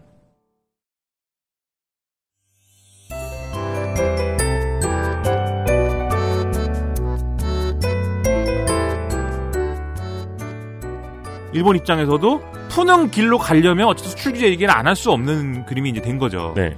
그래서 뭔가 그러면 얘기를 만들어 봐요. 외무성이 이렇게 아마 우리한테 얘기를 했을 거고 우리는 알았어. 그럼 우리가 한번 안을 짜볼게. 그래서 패- 우리가 고안했다는 패키지 딜이 이제 이 내용일 것이다. 이렇게 보는 거죠. 그래서 아마 11월 초 정도에 한국이 일본에 이 패키지들을 만들어서 제안을 하는데 내용은 이제 지소미아 종료 결정은 우리가 완전 철회한다. 음. 대신 너네는 수출 규제는 즉각 철회해라. 그리고 화이트 국가로 우리를 복구를 시켜줘라. 그렇죠. 예? 근데 화이트 국가 복구는 근데 너네가 아마 이게 이건 이제 그 무슨 이 무슨 우리나라로 따지면 시행령을 개정하고 이런 것들이 필요하기 때문에 시간이 걸릴 거니까 한한 달 정도는 우리가 좀 가만히 있을 테니까 이 화이트 국가 복구하는 문제는 협의를 하는 걸로 하고 이걸 오퍼했을 것이다. 예, 대신에 수출 규제는 풀어버려라. 어, 당장. 그 이거에 대해서 일본은 아 수출 규제 당장 풀기는 우리가 좀 곤란하고 가오 빠져요. 그러면 한국이 지금 우리가 지금까지 얘기했던 게 니네가 수출 관리를 제대로 못 한다는 거였으니 실제 수출 관리를 그럼 어떻게 하고 있는지 운영 실태를 한번 같이 논하는 어떤 그 회의를 중간에 하나 놓자. 흔한 출구 전략입니다. 예, 그리고 요 회의에서 뭐 이 정도면 괜찮은 것 같다 결론 나오면 일본의 요구는 앞으로 말 잘 들을게요 같은 메시지를 좀 내봐 주시라. 예, 뭐 그런 그런 이제 분위기를 형성하고 나서 이제 그러면 우리 해결하는 길로 가자. 이렇게 해서 아마 이 수준에서 그래서 타협이 된 것 같아요. 우리가 니네를 한번 감시를 해보고 그 다음에 수출 규제를 풀었다고 언론에 말을 해야지. 그렇죠. 왜냐면 우리는 지금까지 까오를 너무 잡아놨거든. 그렇죠. 그러니까 외교부 청와대 라인의 그 고뇌는 이런 것이었을 가능성이 있다는 겁니다. 어, 이런 출구 전략을 열어주면 풀어주겠다는데요. 어, 청와대에서는 그럼 이렇게까지 해줬다는 얘기는 어떻게 나가게 될까? 언론에 분위기는 어떻게 잡힐까? 우리가 이, 이 딜을 저쪽의 여고포를 이렇게 받아줬다면 하면서 고민했을 겁니다. 네. 근데 뭐 어디까지 오케이 했는지 몰라요. 전 정확히 몰라요. 네, 뭐 모르죠. 여기 저도 집에 있는데 뭐 어떻게 압니까? 뭐. 음. 집에 있고 평소 집에 안 있으세요? 집에 있죠. 네, 다들 집에 있는데 뭐 어떻게 합니까? 그리고 또뭐 그런 거는 일단 물 밑에서 얘기가 충분히 돼야죠. 그죠? 언론, 언론에 네. 나가기 전에. 그렇죠. 네. 네. 그런데 음. 그러면 이렇게 해놓고 그럼 일본 왜 이러는 거냐 이제 음. 드디어 처음에 질문으로 돌아왔습니다. 음. 왜 이러는 거냐? 근데 이런 이제 우리의 패키지들이나 뭐 이런 것도 사실은 음. 문제를 이제 해결을 하는 일종의 미봉책 수준인 거고 네. 완전 해결이 나려면은 이제 어 세 가지를 테이블에 놓고서는 어떻게 교환할 거냐를 논의를 해야 논의를 해야 돼요. 큰 틀에서. 음. 이게 이제 어 그 정도가 돼야 12월에 이제 한중일 정상회담을 할 거거든요. 한중일 네. 정상회의를 할 거거든요. 음. 거기서 이제 단독 회담을 하자는 얘기예요, 지금. 시간이 음. 얼마 안 남았습니다. 한일 정상이 만나서 아베 신조랑 문재인 대통령 만나서. 근데 그 수준에서 합의가 뭐가 되려면 이런 미봉책을 합의하는 게 아니고 궁극적인 해결책이 나와야 돼. 궁극적인 해결책을 생각하려면 하나의 이슈가 더 있습니다. 네. 강제징용 판결. 그렇죠. 네. 그래서 지소미아 그리고 수출 규제 그다음에 강제징용 판결 이렇게 세 개를 놓고 뭐랑 뭐를 교환할 거냐를 논하는 국면인 거예요 지금이 사실. 네. 그래서 우리 정부는 강제징용 판결에 대한 어떤 후속 조치 논의 이거는 별개다 별도다. 음. 그리고 우리 지소미아 종료 철회랑 니네의 수출 규제를 맞바꿔야 된다. 이게 이제 우리의 그림이에요. 왜냐면 니네가 별개라고 했잖아 처음에. 그렇죠. 음. 예. 그리고 우리 지소미아 종료 카드를 꺼낼 때도 너네가 수출 규제를 통해서 우리를 못 믿는다고 해서 한, 한 거기 때문에 음. 그건 당연히 수출 규제랑 맞바꾸는 카드다. 음. 이걸 얘기를 하고 있어요. 네. 그 반면 일본 정부는 지소미아 종료 문제는 한국 정부가 혼자서 이제 오바한 거고 음. 무리한 오바를 한 거고 그건 스스로 걷어들이는 것이고 네. 남은 문제 뭐냐면 사실상 강제징용 판결 문제랑 수출 규제 문제다. 그렇죠. 이 두 개를 맞바꿔야 된다. 대놓고 얘기 안 하지만 이 그림을 뭐 가- 직간접적으로 얘기를 하고 있습니다. 그래서 사실 일본은 이 그림 자체는 이제 뭐이 미국의 압박이든지 뭐든지에 대해서 지금의 그림 자체는 어쨌든 한국에 가까운 그림이 지금 되고 있는 거잖아요. 네. 이 강제징용 판결 문제가 지금 쟁점화가 돼 있는 게 아니라 네. 수출 규제 문제랑 지소미아 종료 철회 문제가 쟁점이 돼 있으니까. 그렇죠. 그래서 이거를 빠져나가서 다시 자기들의 그림으로 가려면 강제징용 판결. 다시 자기들 그림으로 가려면 이국이 압박을 해서 한국이 그냥 뭐, 음? 저 제풀에 그냥 주저앉은 것이고. 그게 제일 좋을 거라고 생각했는데 일본한테는. 예, 아직 문제는 그대로 남아 있어. 이 얘기를 해야 되는 거예요. 네. 그래서 언론 플레이를 계속 이러고 있다. 지금 얘기한 그대로 얘기하고 있지 않습니까?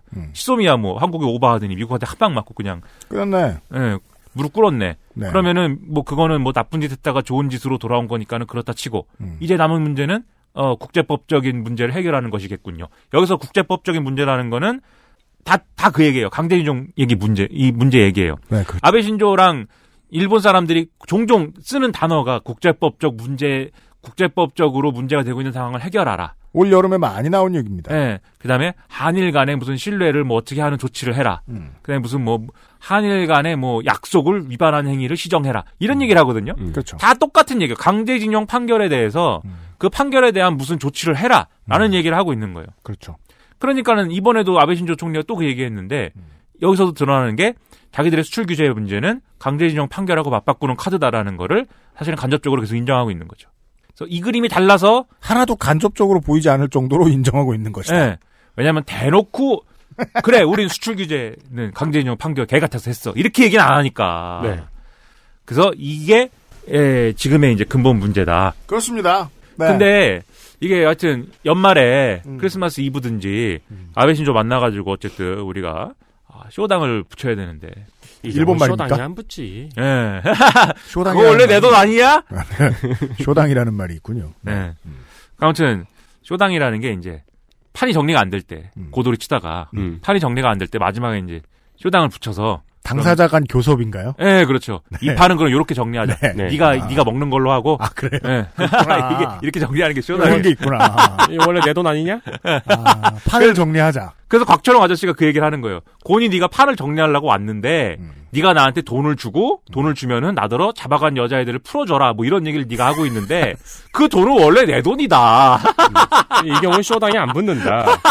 고니가 대신 제가 회장님 밑에서 2년 동안 열심히 일하겠다고. 네. 예, 그랬더니 또 화끈하게 또아 그러냐 아 그러라 그러니까 옆에 음. 있던 쫄 쫄자가 이제 형님 어, 이, 이- 이 새끼 말 믿습니까? 이랬는데 너 얘처럼 할 자신 있냐 이러면서 이게 이제 우리나라의 가장 큰 문제예요. 뭐요? 음. 타짜 대사 하나만 나오면은 그 뒤로 다 읊는. 예. 네, 병이 그리하여 아니요. 그들이 모여서 이제 저 더블 패티를 먹으러 갔다. 뭐 이렇게 정리합시다. 아니 얼마 전에 무슨 초밥을 먹으러 갔는데 초밥? 예.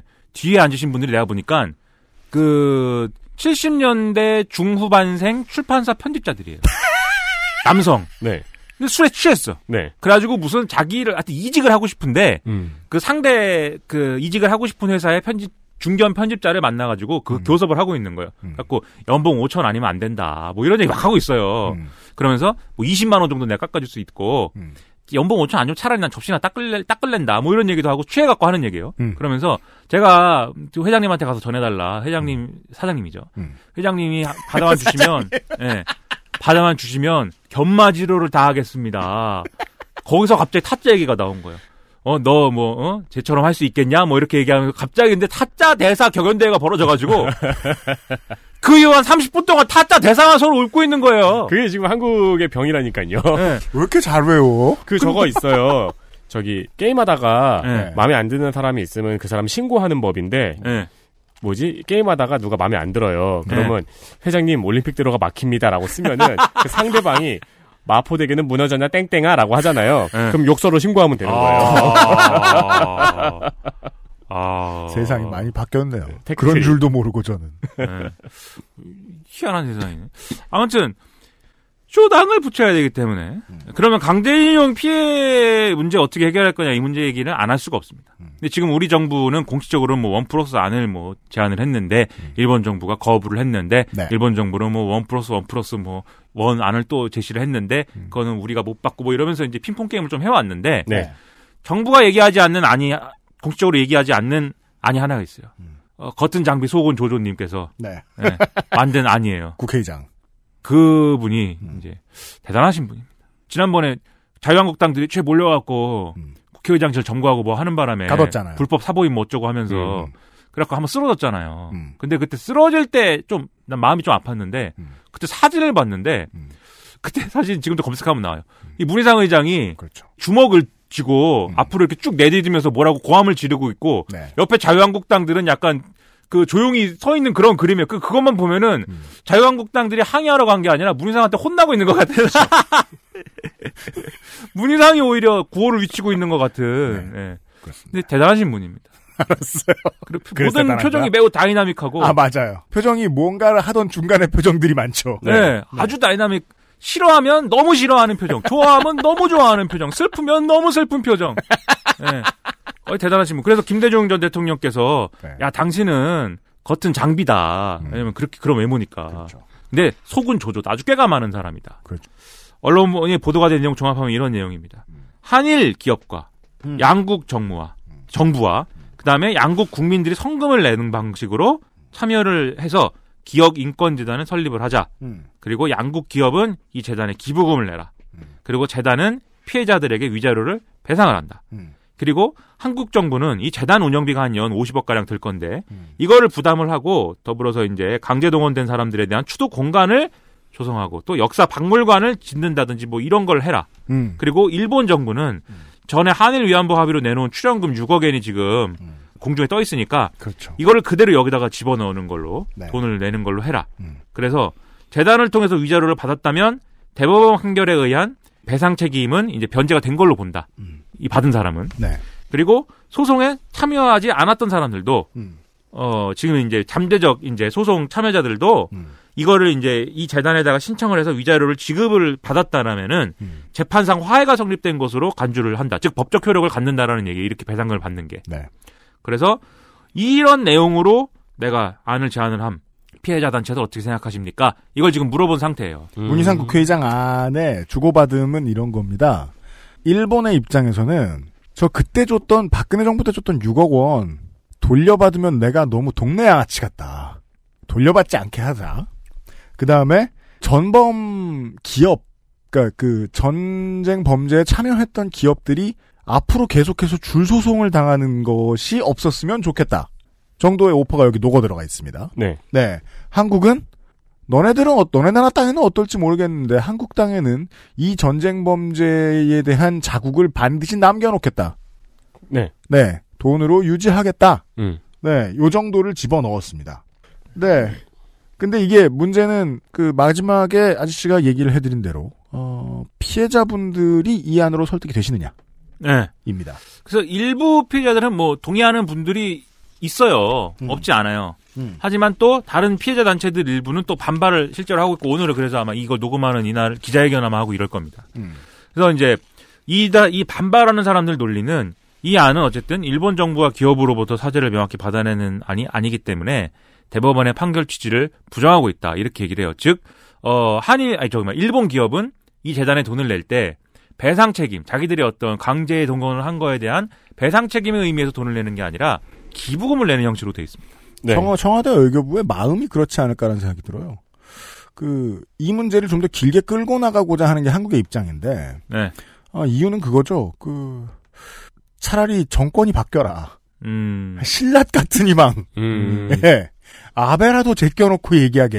음. 왜냐면, 이거 사실 너덜너덜 하잖아요. 이 안도 좀. 네, 그렇죠. 네. 예, 피해자분들이 보시기엔 그럴 거 아닙니까? 아, 그러니까 이게 되게 그 어느 쪽에서 보느냐에 따라서 약간 관점이 다를 것 같은데 이쪽에서 보기에는 그래도 그러면 이거를 우리가 영구히 기억 보존을 해놓겠다 니네의 만행을 네. 이렇게 보일 수도 있고 또 반대쪽에서 보면은 옛날 위안부 합의랑 비슷하잖아. 왜냐면 옛날, 그러니까 왜냐면 아베는 이게 지금 계속해서 다른 세 가지, 이 세 가지 모든 옵션에서 다 똑같은 얘기예요. 아베는 전범 기록을 지우고 싶어 해요. 그러니까는 걔네는 일본 사람들은 강제 동원을 한 거에 대해서 그리고 그런 뭐 여러 가지 비윤리적인 이 아주 반 이, 인권적인 일이 일어난 거에 대해서 그때 이제 그랬을 수는 있는데 그거에 대해서 지금 와서 우리한테 책임을 지라고 하면 우리는 책임을 못 진다는 얘기를 하고 싶은 거예요. 개헌, 안- 개헌 안에는 통렬한 반성 같은 말 없습니다. 예, 옛날에 무슨 뭐 청구권 협정도 했고 음. 그리고 뭐 여러 차례 사실 말로도 사죄도 했는데 자기들 주장은 그렇대요. 했대요. 그러니까 그거에 대해서 다시 또 그럼 우린 영원히 그럼 사죄하고 영원히 배상하고 영원히 뭐 소송하는 거냐? 이렇게 이런 태도인 거예요, 지금 일본은. 그래서 이번에 이 문제를 해결할 때 또 우리가 책임을 또 지고 또 배상을 하고 그냥 기업들이 또 돈을 내고 이런 그림은 절대로 만들고 싶지 않다. 그래서 그게 아닌 한도에 대해서는 뭐 돈을 낼 수도 있고 뭐 말도 할 수 있는데 어쨌든 법적 배상 책임을 인정하고 싶지 않다. 이게 일관된 태도입니다. 이 저거잖아요. 이렇게 야, 내 돈 뺏긴 게 아니고 기분 네. 좋아서 준 거야. 그렇죠, 그렇죠. 내가 무슨 책임져야 될 일이 있어서 돈을 준 게 아니다. 그냥 뭐 도의적으로 음. 그냥 안 돼서 니네가 안 돼서 줬다.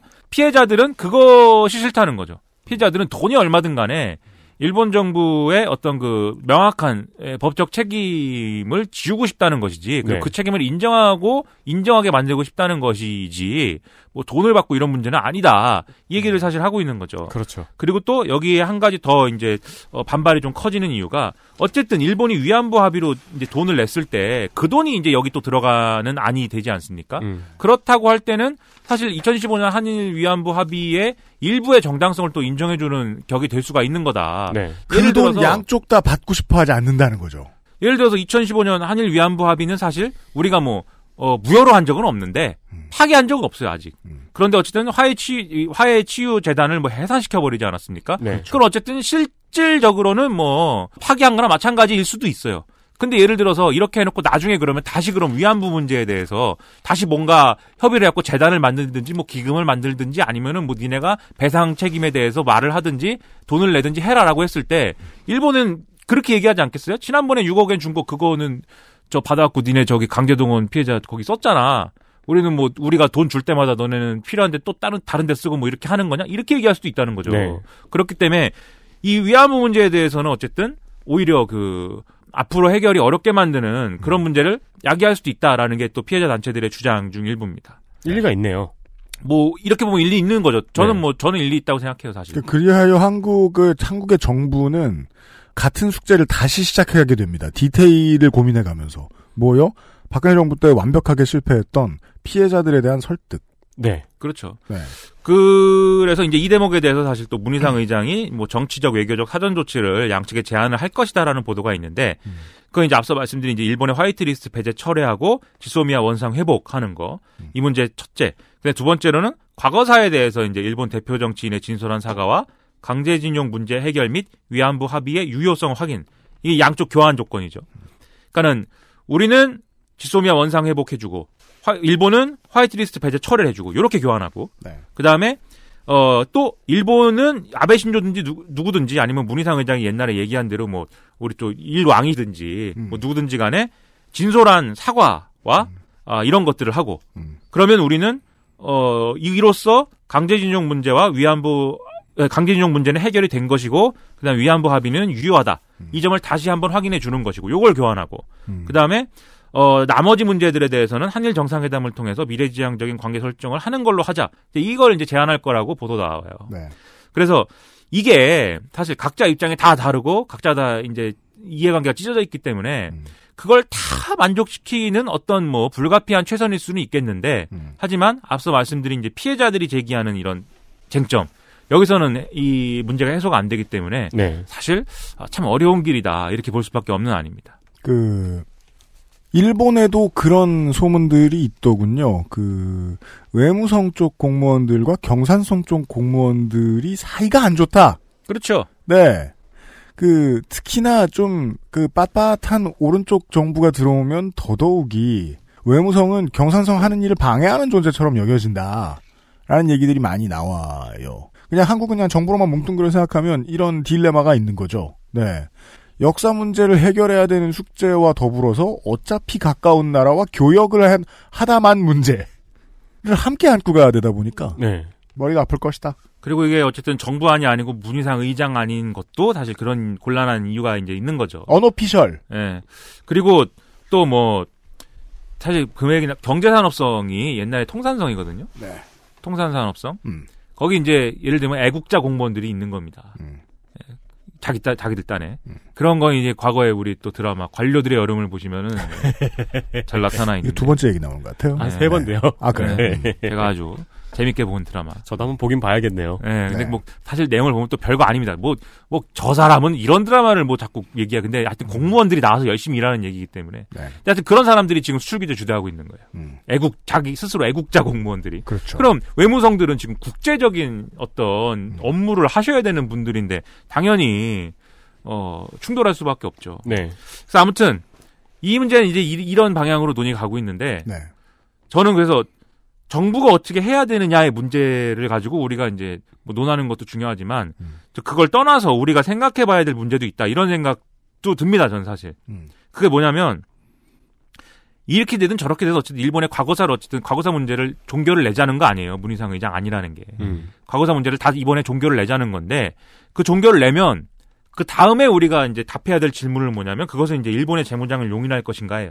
왜냐면 과거사 문제가 이제 해결이 됐잖아요. 음. 예를 들면 그런 식으로 뭐 어떤 식으로든지 간에 음. 과거사 문제가 해결이 됐으면 과거사 문제 해결됐기 때문에 일본이 하고 싶어하는 재무장에 대해서 뭐라고 할 거냐. 그렇죠. 이 답을 갖고 있어야 돼요. 음. 그리고 동아시아 패권 구도를 이제 재정립할 건데 한미일 대 북중로로 재정립할 건데 음. 거기에 대해서 그럼 뭐 답을 갖고 있냐? 그것에 대해서도 고민을 해봐야 돼요. 이게 지금까지 우리가 일본의 재무장에 대해서 반대한 이유는 니네가 옛날에 우리를 전쟁 일으키고 우리를 식민 지배하고 100년도 안 지났다. 예, 그것에 대해서 명확한 어떤 그 사과나 뭐 책임을 진 적도 없는데 니네가 재무장 한다 그러면 그 무서워서 어떻게 우리가 보고 있냐? 이 논리를 갖고 반대해 왔던 건데 그렇습니다. 만약에 그 문제가 이제 과거사 문제가 이렇게 종결됐다 그러면은 답이 있어야죠. 재무장 그러면 일본은 재무장 해도 되는 거냐? 음. 그죠? 사실 그 논리로 가면은 재무장 해도 되는 거 아닙니까? 그래서 사실 저는 두 가지 길이 있다고 보는데 첫째는 어 그냥 쿨하게 그럼 재무장 하세요. 이제 이렇게 하는 겁니다. 일본 군대 가지시고 뭐 세계 정복은 뭐 어차피 못 하실 테니까 니네 나라 국민들 뭐 전쟁터로 내몰고 그거 열심히 하세요. 예, 너나 나나 미국 밑에서 지금 맨날 두드려 맞고 이거 그냥 두는 법. 둘째는 과거사 문제가 해결된 거하고 일본의 재무장을 용인하는 거는 별개다라는 입장을 우리가 표명할 수 있어야 된다는 겁니다. 그러니까 그 방법으로 갈 때는 일본의 재무장을 반대하는 논리가 있어야 되고 그 반대하는 논리라는 거는 이 앞서 말씀드린 뭐 일본의 군 일본군 위안부 및 강제동원 피해자들 문제 이런 것들이 식민 지배로 인한 한일 양국 간 문제로 국한되는 게 아니고 그렇죠. 어떤 전쟁 범죄라는 인류 보편, 보편적 차원에서 해결될 문제라는 거를 우리가 얘기할 수 있어야 된다는 거죠. 군이 뻗은 자국으로 보면 동아시아 전체의 문제인데요. 그러니까 군대를 갖지 말자라고 하는 게 우리가 너네한테 피해를 입혔기 때문에 너네 군대 가져서는 안 돼. 이게 아니라 우리 동아시아 전체 나아가서는 세계 평화 전체를 놓고 봤을 때 굳이 너네가 군대를 가져가지고 이 인류 평화에 기여할 게 뭔데? 음. 예. 그걸 물어볼 수 있어야 된다는 겁니다. 그걸 물어볼 수 있으려면은 우리도 우리의 어떤 전쟁 범죄 연로 사실이라든지 이런 것들에 대해 대면해야 되고 그걸 사실 해결할 수 있는 어떤 실마리들이 갖춰 나가야 돼요. 그러니까 이 빨갱이 아저씨가 하고 싶은 이야기는 뭐냐면은 아시아 전체가 겪고 있는 문제일 거라고 저는 보는데 우리 자신이 저지른 문제들에 대해서 인정할 줄 아는 자세, 그만큼 철든 국가가 네. 동아시아에 있나 몇이나? 라는 없죠. 생각을 해봐야 한다는 겁니다. 예, 갈수록 안 그런 방향으로 가죠. 왜냐하면 한국과 많은 동아시아에 일본의 전병 전성범죄로 인해서 피해를 봤던 국가들이 계속 얘기하고 있는 요구가 바로 그거거든요. 철들어라. 음. 철들어라라고 요구하려면 우리도 철들어야 하지 않을까라는 고민을 해야 하지 않겠느냐. 그래서 예를 들면 뭐 베트남전의 학살 문제라든지 이런 것들에 대해서도 지속적인 어떤 뭐 문제 해결의 어떤 그런 모색이 필요하고 불씨를 당겼는데 그것도 이거만큼 어려운 일이죠 해보니까. 그렇죠. 베트남이 일단 숨기려 그러고. 네. 그렇죠. 너무 어려워요. 근데 아무튼 그런 이제 그 일들을 통해서 우리가 하고자 하는 어떤 명분을 쌓아 나가는 어떤 길이 되는 거고 네. 이걸 다 정부가 할 수 있을 거라고 생각하지 않아요. 그렇기 때문에 맞아요. 시민의 입장에서 네. 생각이나 한번 해보자고 이제 얘기를 하려고 맞습니다. 이제 이렇게 짧은 이런 얘기를 제가 드린 겁니다. 네. 이렇게 짧은 내용을 어우 씨 시간 봐. 네. 빨리 광고 듣고. 네. 아이고 한 시간 썼네요. 패스트 트랙 얘기합시다. 아, 아니요 한 시간 안 됐어요. 안 되긴. XSFM입니다.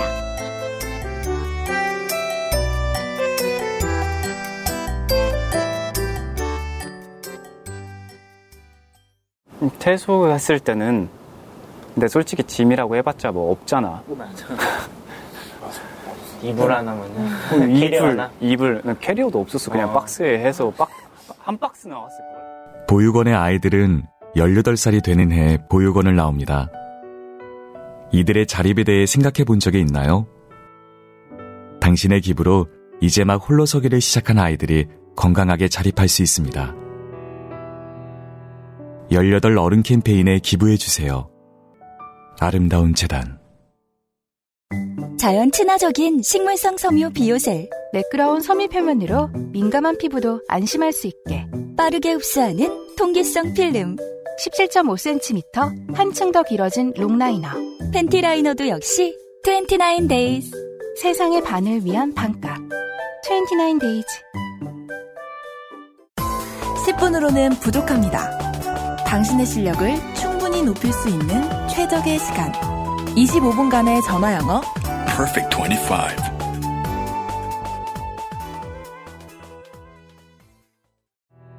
열여덟 어른 캠페인에 기부해 주세요. 아름다운 재단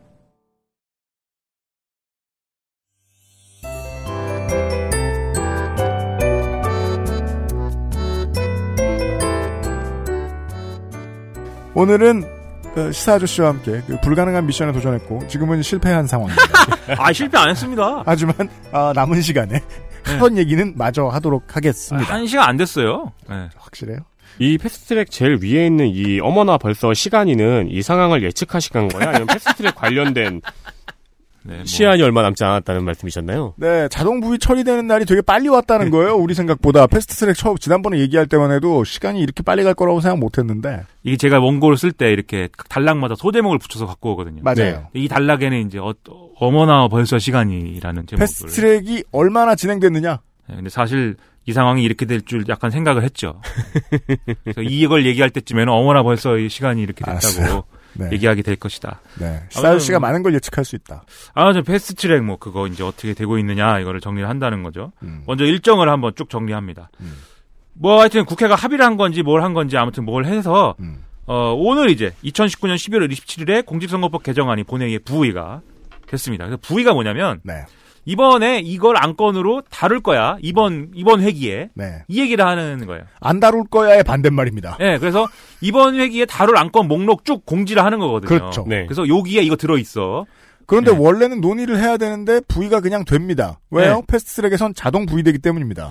네, 그리고 문희상 국회의장은 전에 이제 얘기해서 사실은 앞서 이제 한번 이것도 정리해 드린 바가 있는데 뭐 상임위에서 저 뭐 180일 법사위에서 뭐 90일 뭐 본회의 상정 60일 뭐 이렇게 해 갖고 기간이 있잖아요. 패스트트랙 가는 기한이. 네. 근데 그러 그걸 사실 그거를 놓고도 어떻게 단축할 수 있는 거냐를 놓고 해석이 분분했거든요. 음. 근데 그거에 대해서 문희상 의장이 뭐 여- 지금 자유한국당과 더불어민주당 얘기 다른데 음. 둘의 한 중간쯤 되는 12월 3일 이후에 음. 이 선거법 개정안하고 검찰개혁 법안을 본회의에 상정할 것이다. 네. 이렇게 표결에 붙이겠다. 네, 얘기를 했어요. 상정이라는 거는 자 지금부터 이 안에 대해서 표결을 할 것이니까 음. 지금부터 표결 처리 절차를 시작합니다라고 하는 게 상정이에요. 네. 예, 그래서 아니요. 누르세요. 이 안에 대해서 뭐 얘기도 하시고 토론도 하시고 토론 끝났으면 표결 뭐, 들어갑니다. 몸싸움도 하시고 표결 절차에서 아, 됩니다 안 됩니다 하면서 몸싸움 나오고 뭐 이렇게 네. 하는 그게 이제 상정이죠. 네. 심상정 아니고 그런 개그 해도 되나요?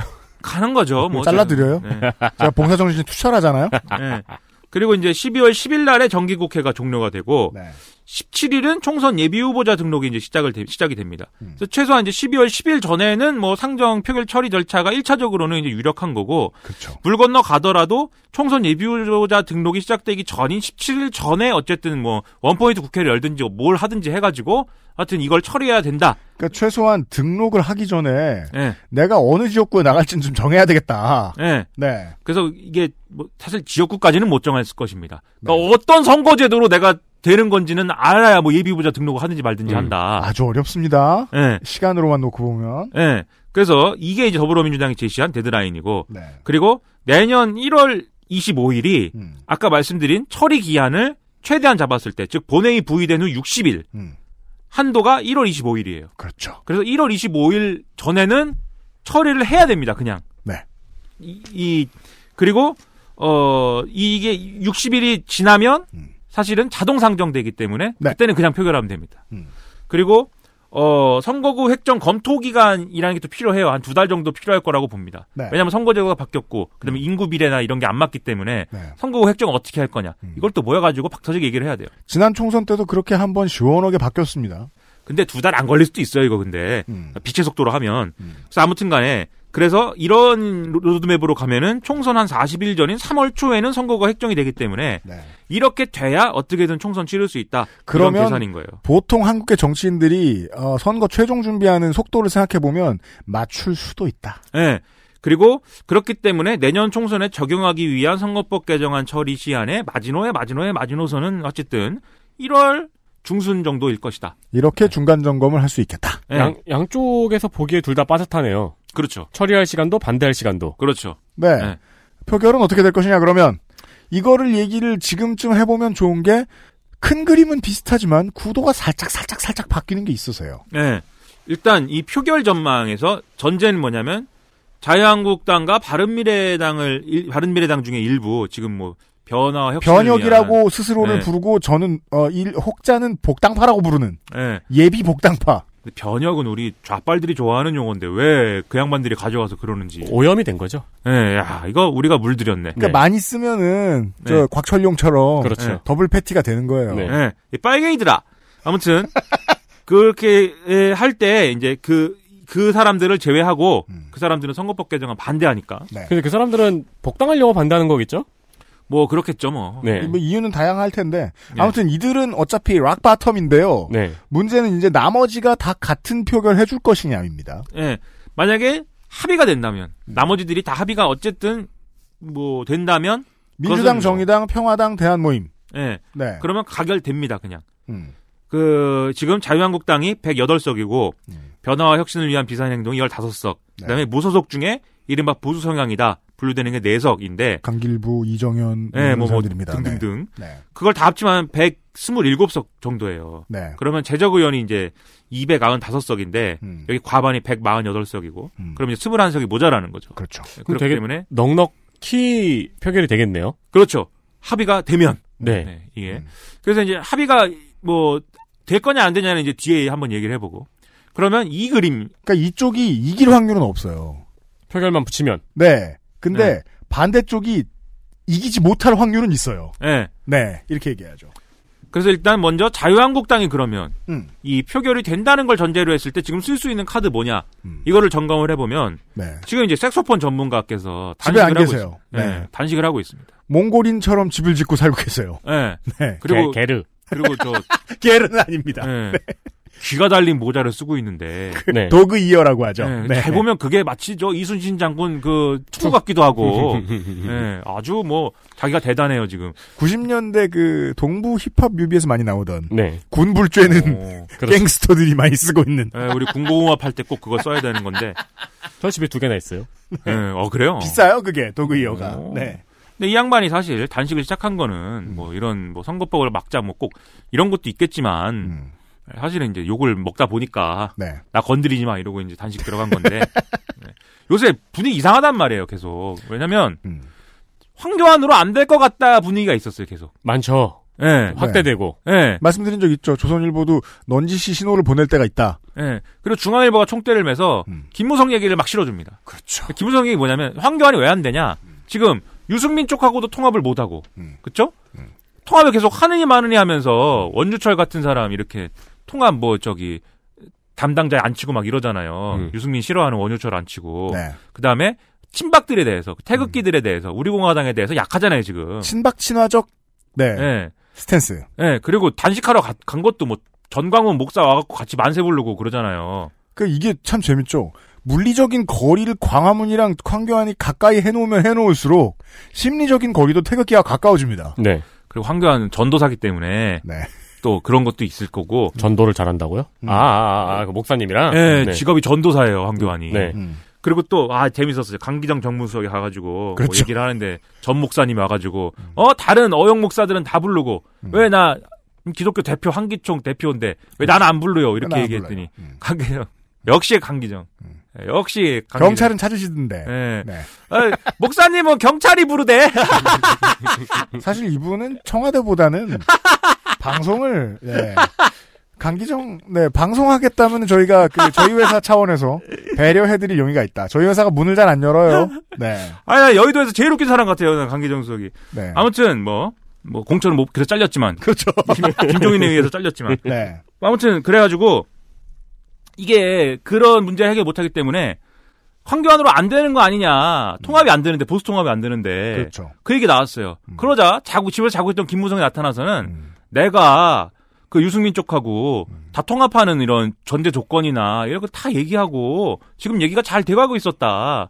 근데 이게 황 쪽에서 자꾸 이렇게 뒷다리 긁어갖고 안 된다. 이런 얘기도 막 하고 그 다음에 우리 김세현 의원 이런 사람들이 막저 어, 그만둔다고 그러면서, 어, 우리는 뭐, 뭘 해야 된다. 이거 좀비 같은 정당 다시 재창당해. 뭐 이렇게 얘기하지 않습니까? 나름 청년 비리로 들어온 사람이죠. 예. 네. 뭐 그렇게 주장을 하고, 그 다음에 이 과거의 김무성계, 즉 바른정당 갔다가 여기로 복당. 다시 복당을 네. 하신 분들이 계속 지금 황교안을 들이받고 있거든요.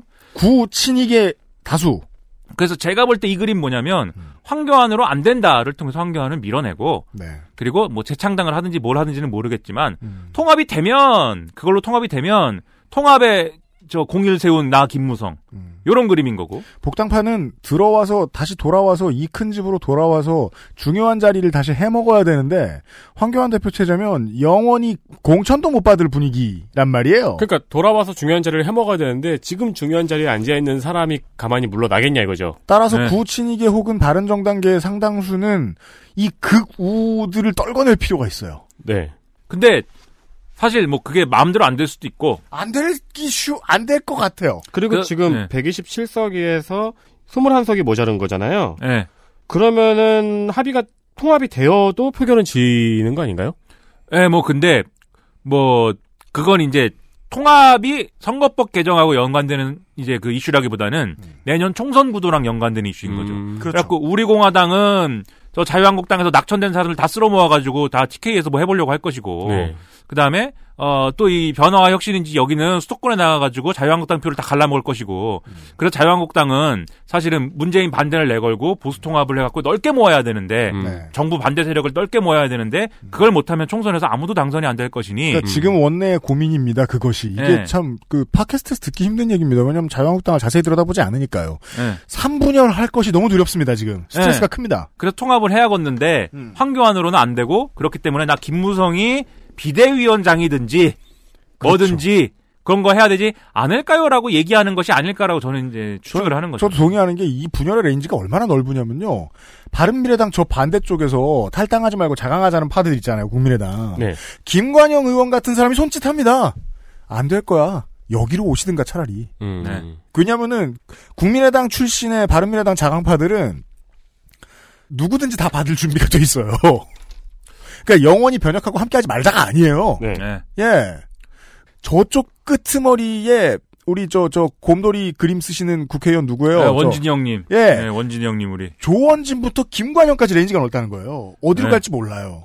그래서 김무성이 예를 들어 비대위원장이라도 하고 네. 그리고 통합이 어쨌든 이렇게 가든 저렇게 가든 어떻게 되든 성공하고 그럼 혹시 압니까 또 대권이 올지 또 음. 그렇죠. 김무성 어차피 총선 안 나간다고 했으니까 네. 그러니까 그런 그림들이 지금 막 암수들이 오가고 있어요 자유한국당 내에서 황교안 주변에서 음. 네. 그리고 황교안이 자기 깜냥에 이거 감당 못 하거든요 정치 쳐보시고 이건 분명합니다. 이거 수습 안 되거든요 음. 그러면 이제 마지막 남은 수는 뭐냐 들어 눕는 거죠 그래서 그러니까 그래서 황교안의 일관성을 읽을 수 있습니다. 안 그래도 원 외에 원내 경험이 없다 보니까 들어가서 할 일이 없고요. 들어가서 할 일이 없는데 조용한 테이블에서 정치인들과 협상하는 일도 못 하겠다. 거긴 느- 그 능력은 없으니까. 예, 검사쟁이들은 그 능력이 없고 나는 원내도 아니야. 그럼 뭘 하지? 원외에서 쇼를 하자.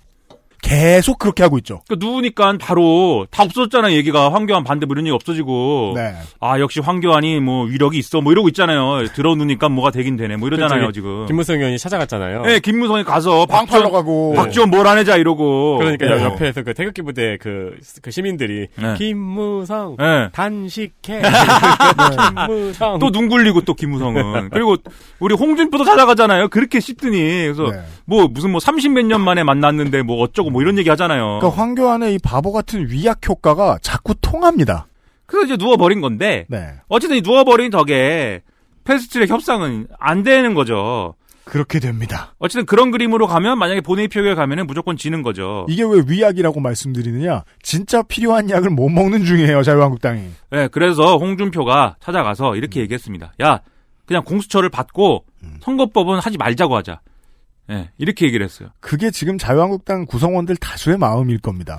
이제 공수처도 막아설 힘이 없어요. 네. 그 홍준표 이렇게 얘기했습니다. 공수처는 우리가 정권 잡고 없애면 된다. 그래요. 하지만 맞아요. 선거법은 한 번 바꾸면 못 되돌린다. 공수처라도 받고 대신에 선거법을 폐기시키자. 일단 배지라도 부여잡자. 된다고 하면 이게 지금 자유한국당이 가장 많은 걸 가져갈 수 있는 합의네요. 저는 뭐 그렇게 볼수 홍준표의 제안이 옳다고 봐요. 그 저쪽 당의 입장에서. 네. 근데 더불어민주당이 이 안을 받게 되면 음. 어, 원래 공수처 그러니까 즉 그 사법개혁 검, 검찰개혁안이 여기 들어가 있는 이유는 민주당의 반란표 나올까봐 들어가 있는 거잖아요. 그, 네. 도- 그 먼저 선거법 처리하고 그 선거법 처리가 되면 다른 야당들이 검찰개혁안에 동의해주겠다. 이거 이 지금 거래기 때문에 여당의 입장으로 와봅니다. 그 이 홍준표 주장을 만약에 이런 게 아니 돼갖고 올 경우에 이걸 받아주면은 법률권 공조는 무너지는 거죠. 왜냐하면 민주당은 검찰 개혁은 반드시 하고 싶은데 예. 음. 선거법은 받으나 마나 합니다. 받으면 손해죠. 받으면 손해인 사람들이 있죠 그 내부에. 네. 네. 그래서 사실은 어 이걸 받을 가능성이 크진 않은 것 같아요 지금 상황은. 음. 그러면 이거는 뭐 될지 안 될지 모르고 그러면 어떻게 할 거냐? 유승민 의원이라든지 이런 사람들은 필리버스터를 하면 거기 참여하겠다 이렇게 얘기하고 있어요. 그래서 필리버스터는 지금도 뭐 자유한국당이 단독으로 개시하면 됩니다. 네. 표결 들어갈 경우에. 만약에 하면 어떻게 할지 참 궁금하긴 합니다. 예. 네. 근데 이제 사실 이걸 해도 표결을 이제 막을 수는 없는 거예요. 음. 다음 회기에서라도 이건 하게 돼 있어요. 표결하게 돼 있어요. 음. 맞습니다. 필리버스터로 막았다 하더라도. 네. 그것도 사실은 어 해법 해법은 아니고 음. 시간을 버는 용도지. 네. 그리고 또 누구는 의원직 총사퇴를 하자. 이렇게도 얘기를 하는, 한국당에서는. 하는데 네. 예, 뭐 총선도 얼마 안 남았고 사실. 사실 싫어요. 개인들한테 물어보면 아무도 원하지 않아요. 예, 네. 그리고 사실 사직원을 내도 의장이 받아줘야 뭐 사직이 되는 거지. 그렇죠. 근데 그냥 국회는 정지되고 뭐 이러다가 그러면 선거일이 다가오고 네. 그럼 선거 다 안 나가는 거냐? 선거를 보이콧하는 거냐? 이렇게 됐을 경우에는 그럴 입법부의 구성원은 없습니다. 예, 그 단일되고 무너질 거거든요. 음. 그래서 선거 보이콧 못할 거기 때문에. 네. 그래서 그것도 사실 실효성이 없다. 음. 그래서 그러면 협상을 해야 된다도 있어요 내부에. 협상을 해서 일단 연동형 비례대표제 틀은 유지를 해주자. 음. 그 대신에 연동률을 낮추자. 그렇죠. 지금은 이제 그 어, 그 50%잖아요, 연동률이. 맞습니다. 그 이제 투표를 하면은 이제 그 어, 투표를 이제 한 거에 대해서 이제 먼저 그 기존의 룰로 음. 배분을 하고 남은 거에 대해서 50%를 연동형 비례대표제로 갖다가 이제 계산하는 거잖아요. 정당들에게 표를 주고 그래서 요거의 50%인데 이걸 한 20, 30% 수준으로 줄이고 낮춰보자. 그다음에 비례 의석수를 지금 이제 뭐 225 플러스 225, 75인데 75. 75가 비례죠. 지금의 안은. 그래서 한 50으로 이걸 줄이자. 지금 그게 이제 20대까지의 국회입니다. 50으로 줄이고 지역구도 오- 오- 이 주역구는 250으로 늘리고 225에서 음. 이렇게 한번 합의를 해보면 어때? 이런 대안도 얘기를 하라고 있는 상황입니다. 네. 지금이 47석입니다. 비례가. 삼석만 늘리는 걸로 큰 변화 없는 걸로 네, 그래서 이게 그럼 무늬만 연동형 비례대표제지 음. 아무것도 연동형 비례대표제를 통해서 되는 건 없어요. 이게 의석이 몇 개나 거기 거기로 되겠어요 이게. 어디서 이 메시지가 나오느냐? 민주평화당 상당수와 어, 정의당 그리고 진보정당. 아, 우리 공화당도 있죠. 네. 그러니까 이게 사실 좀 그 각각의 야당들끼리도 입장이 좀 달라요. 이, 이런 문제들에 대해서 왜냐하면 이러면 입장이 가장 다를 이유들은 어, 어디에서 나오느냐? 바뀌는 지역구에 들어가는 사람들, 그렇죠. 지역구 국회의원들. 그래서 요게 이런 얘기가 나오다 보니까 음. 아까 말씀드린 법력권 야당들도 지금 다 각자 얘기가 다른 국면으로 가고 있어요 또. 개개인의 얘기가 달라질 수 있다는 점이 위험입니다. 법 여건으로 말할 것 같으면. 네, 그래서 지금 패스트트랙 지정한 대로 하면 지역구 의석수가 현행이 253석인데 225석으로 28개나 줄어드는 거잖아요. 근데 줄어들면 인구 비례로 정해지는 지역구기 때문에 어디가 줄어들겠느냐를 생각하면 전남북, 경북, 강원의 국회의원들은 이게 싫습니다. 그래서 뭐 구체적으로 이제 뭐 이 계산을 해봐야 되겠지만 아무튼 지방이 줄어들 확률이 높고 특히 인구가 인구가 유출이 많이 되는 호남 지역이 쪼그라든다 이런 얘기들을 한단 말이에요. 네. 네. 그래서 호남을 기반으로 하시는 분들은 예를 들면 뭡니까 대한신당입니까 뭐 네. 그분들은 지금 상당히 전전긍긍 하고 있습니다. 지금 패스트트랙 안은 못 받는다. 물론 그 내부도 좀 다르긴 하거든요. 그 예. 바른미래당과 대한 모임의 국회의원들 보면 그 제가 아까 김관영 의원 얘기했는데 김관영 의원이나 박지원 의원 자기 지역구가 사라질 리가 없습니다.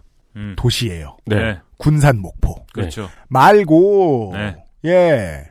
군 단위로 넘어가면 얘기가 달라진다는 겁니다. 네. 네. 그래서 이 양반들이 어쨌든 뭐 이 자기 지역의 어떤 지역구가 줄어드는다는 거는 어쨌든 예를 들면 호남을 기반으로 한 정치 세력이다. 음. 근데 호남에 배분돼야 될 국회의원 수가 줄어드는 거잖아요.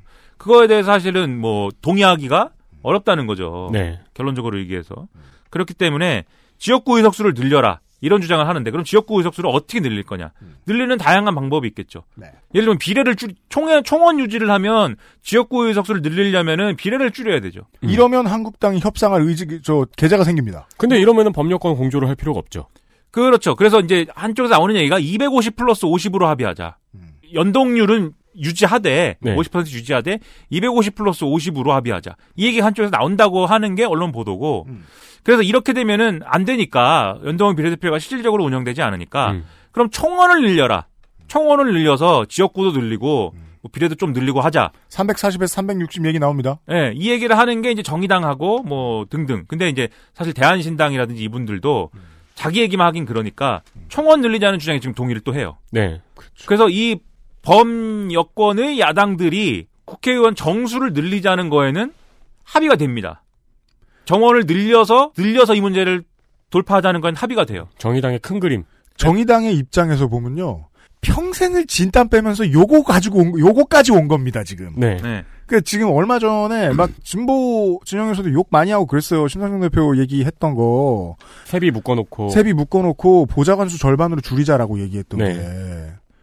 제가 들었던 생각은 그렇게 해서라도 이 결과를 얼마나 원했는지를 보여주는 뭐, 거라고 저는 이- 이해하고 네. 싶었는데 그냥 현실 정치를 다 버리자는 얘기자라는 비판도 나오고는 했는데 음. 네. 사실 저는 어, 어떤 형식으로든 지금의 구- 국회 구조 바꿔야 된다고 생각해요. 무슨 얘기냐면 각 의원들이 다 각각의 하나의 기업이고 그 기업에 뭐한 10명 이하의 직원을 거느리고 있는 이런 상태로는 제가 볼 때는 말이 안 된다고 생각을 하고 그러니까 이 국회 운영 즉 국회의원들이 쓰는 돈 자체를 줄이자는 게 아니라 뭔가 이 지금 보좌관이니 보좌 인력이니 무슨 뭐이 국회의원들이 사용할 수 있는 자원을 갖다가 그 국회의원에게 전담시켜서는 안 되는 것 같아요, 내 생각에는. 너무 이상한 일을 많이 봐가지고, 이거를 차라리 어떤 공동 관리하는 그림으로. 연구위원들을 더 늘린다거나 그렇죠. 그러니까 국회 사무처에 있는 어떤 국회의원들이 같이 쓸 수 있는 어떤 인력들을 뭐 늘린다든지. 이거는 사무처의 기능이 커지고 비대해진다라고 말할 수 없는 게 연구 인력이 는다는 건 다른 얘기니까요. 네, 뭐 그런 식의 어떤 해법을 찾아야 될 필요는 있어요, 제가 볼 때. 그러네요. 안 그래도 지금은 그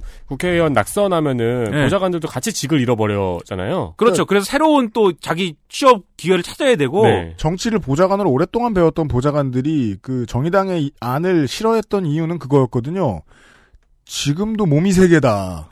어. 라는 건데 네. 그 몸을 딴 데 두면 어떨까라는 얘기군요. 아저씨의 말씀은. 저는 뭐 그런 생각도 합니다, 집에서 누워가지고. 네. 뭐, 뭐는 못하겠습니까? 집에 네, 누워있는데. 누워갖고 팽팽 놀면서. 네, 자면서 늦게, 네. 오고, 늦게 오고 지금. 네. 네. 저기 잠이 그 와요, 잠이. 예. 전기장판 온도만 올리면서. 네. 전기장판 전 안 씁니다. 제가 잠들어 버려가지고 늦겠다, 죄송하다 이런 문자를 보내는 거예요. 네. 네. 저는 일단 진정성이 느껴지고, 네. 왜냐면 사실이니까. 음. 네. 또 하나는 핑계대기 되게 싫구나.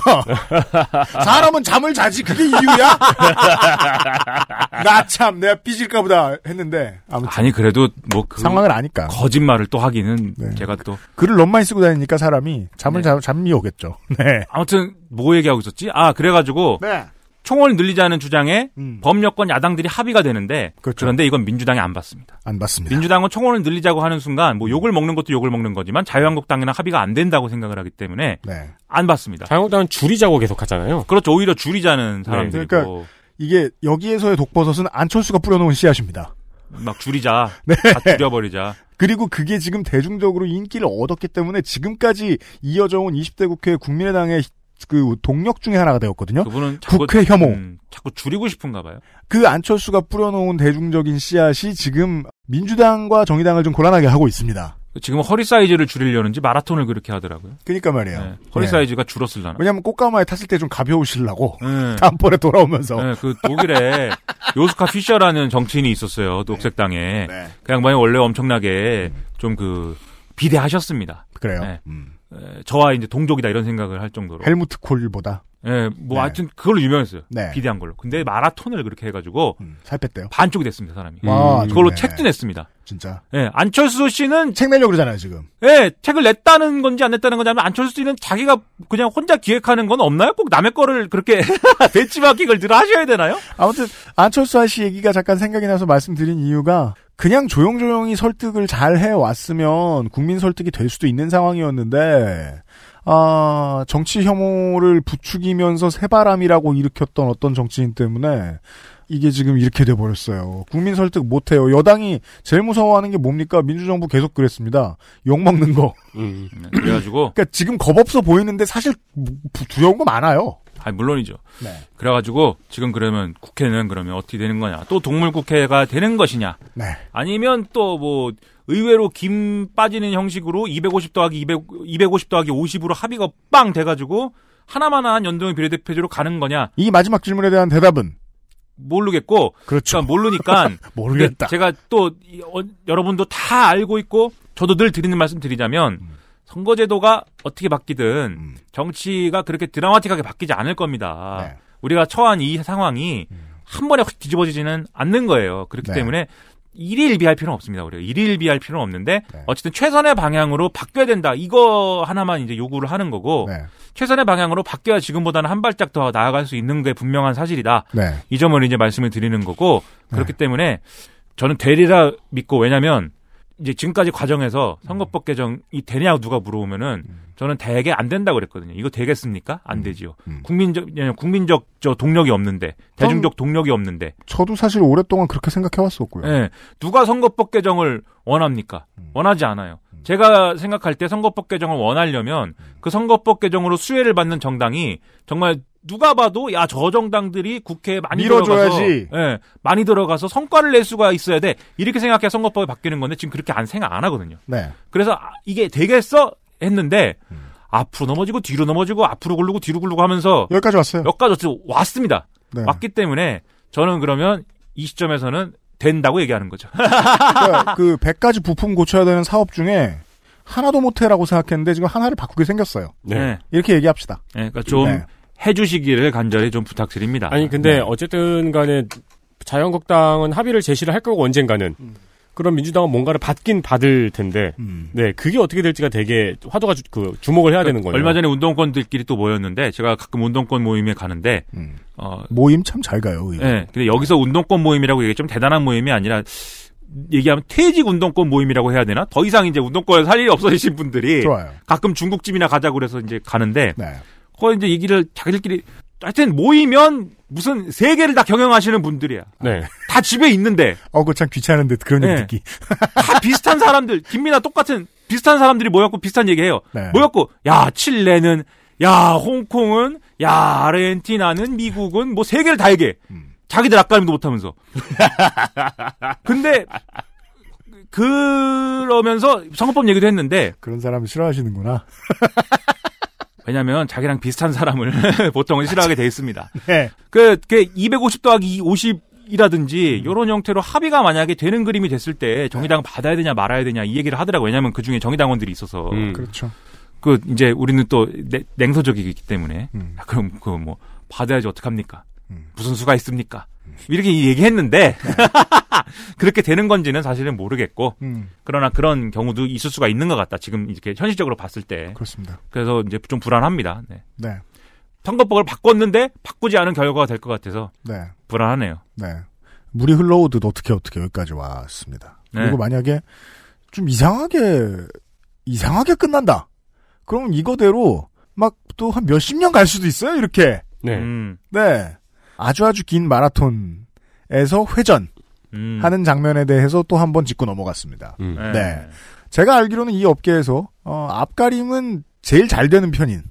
그러니까 모두가 온전하지 않은 상태에서 김민아 씨 사주씨와 함께했습니다. 아, 업계가 뭔데? 저, 퇴직 운동권. 아, 퇴직 운동권 중에? 저희가 말하는 것에 비해 너무 잘하고 계시지 않나요? 그 집에 집에 있는 빨갱이 업계들 네. 가운데 앞가림이 제일 잘 되는 편인. 네. 다른 사람들이 너무 불행하니까. 그 점을. 인정하겠습니다. 참 불행해요. 네. 네, 네. 아, 일단 아이폰 프로를 가지고 아이폰 있어서 11 프로를 가질 만큼 아 아이폰 11 프로로 앞을 가리고 야, 있는. 그렇죠. 내가 한마디만 할게요. 내가 뭐, 최근에 뭐. 아이폰 6S랑 아이폰 8 플러스를 최분해해 갖고 고쳤습니다. 왜요? 고쳐져요? 뭐 저 누구 사설 부품 사 가지고. 누구 주시느라고? 아니요, 그냥 그 고장 난 게 안타까워. 아, 그, 근데 저도 가끔씩 꺼내 보면은, 아, 이건 소지품으로 가치가 있는데 고칠까라는 생각 들더라고요. 네, 제가 제 손으로 고쳤습니다. 자랑 한마디. 오 진짜? 네. 그럼 저 우리 저 촬영용 아이폰 6 중고 하나 있는데 좀 고쳐봐봐요. 뭐가 고장났는데요? 배터리를 갈아주셔야 될 것. 아, 그 껌이지! 다양한 재주가 있는 김민아 씨 아저씨와 함께 했습니다. 락스타이기도 합니다. 수고하셨어요. 감사합니다. 저희도 이만 물러가겠습니다. 유승균 PD하고 윤세명 에디터였습니다. 내일 이 시간에 독특한 노동운동 얘기를 가지고 다시 돌아오도록 하겠습니다. 그것은 알기 싫다였습니다. XSFM입니다. I D W K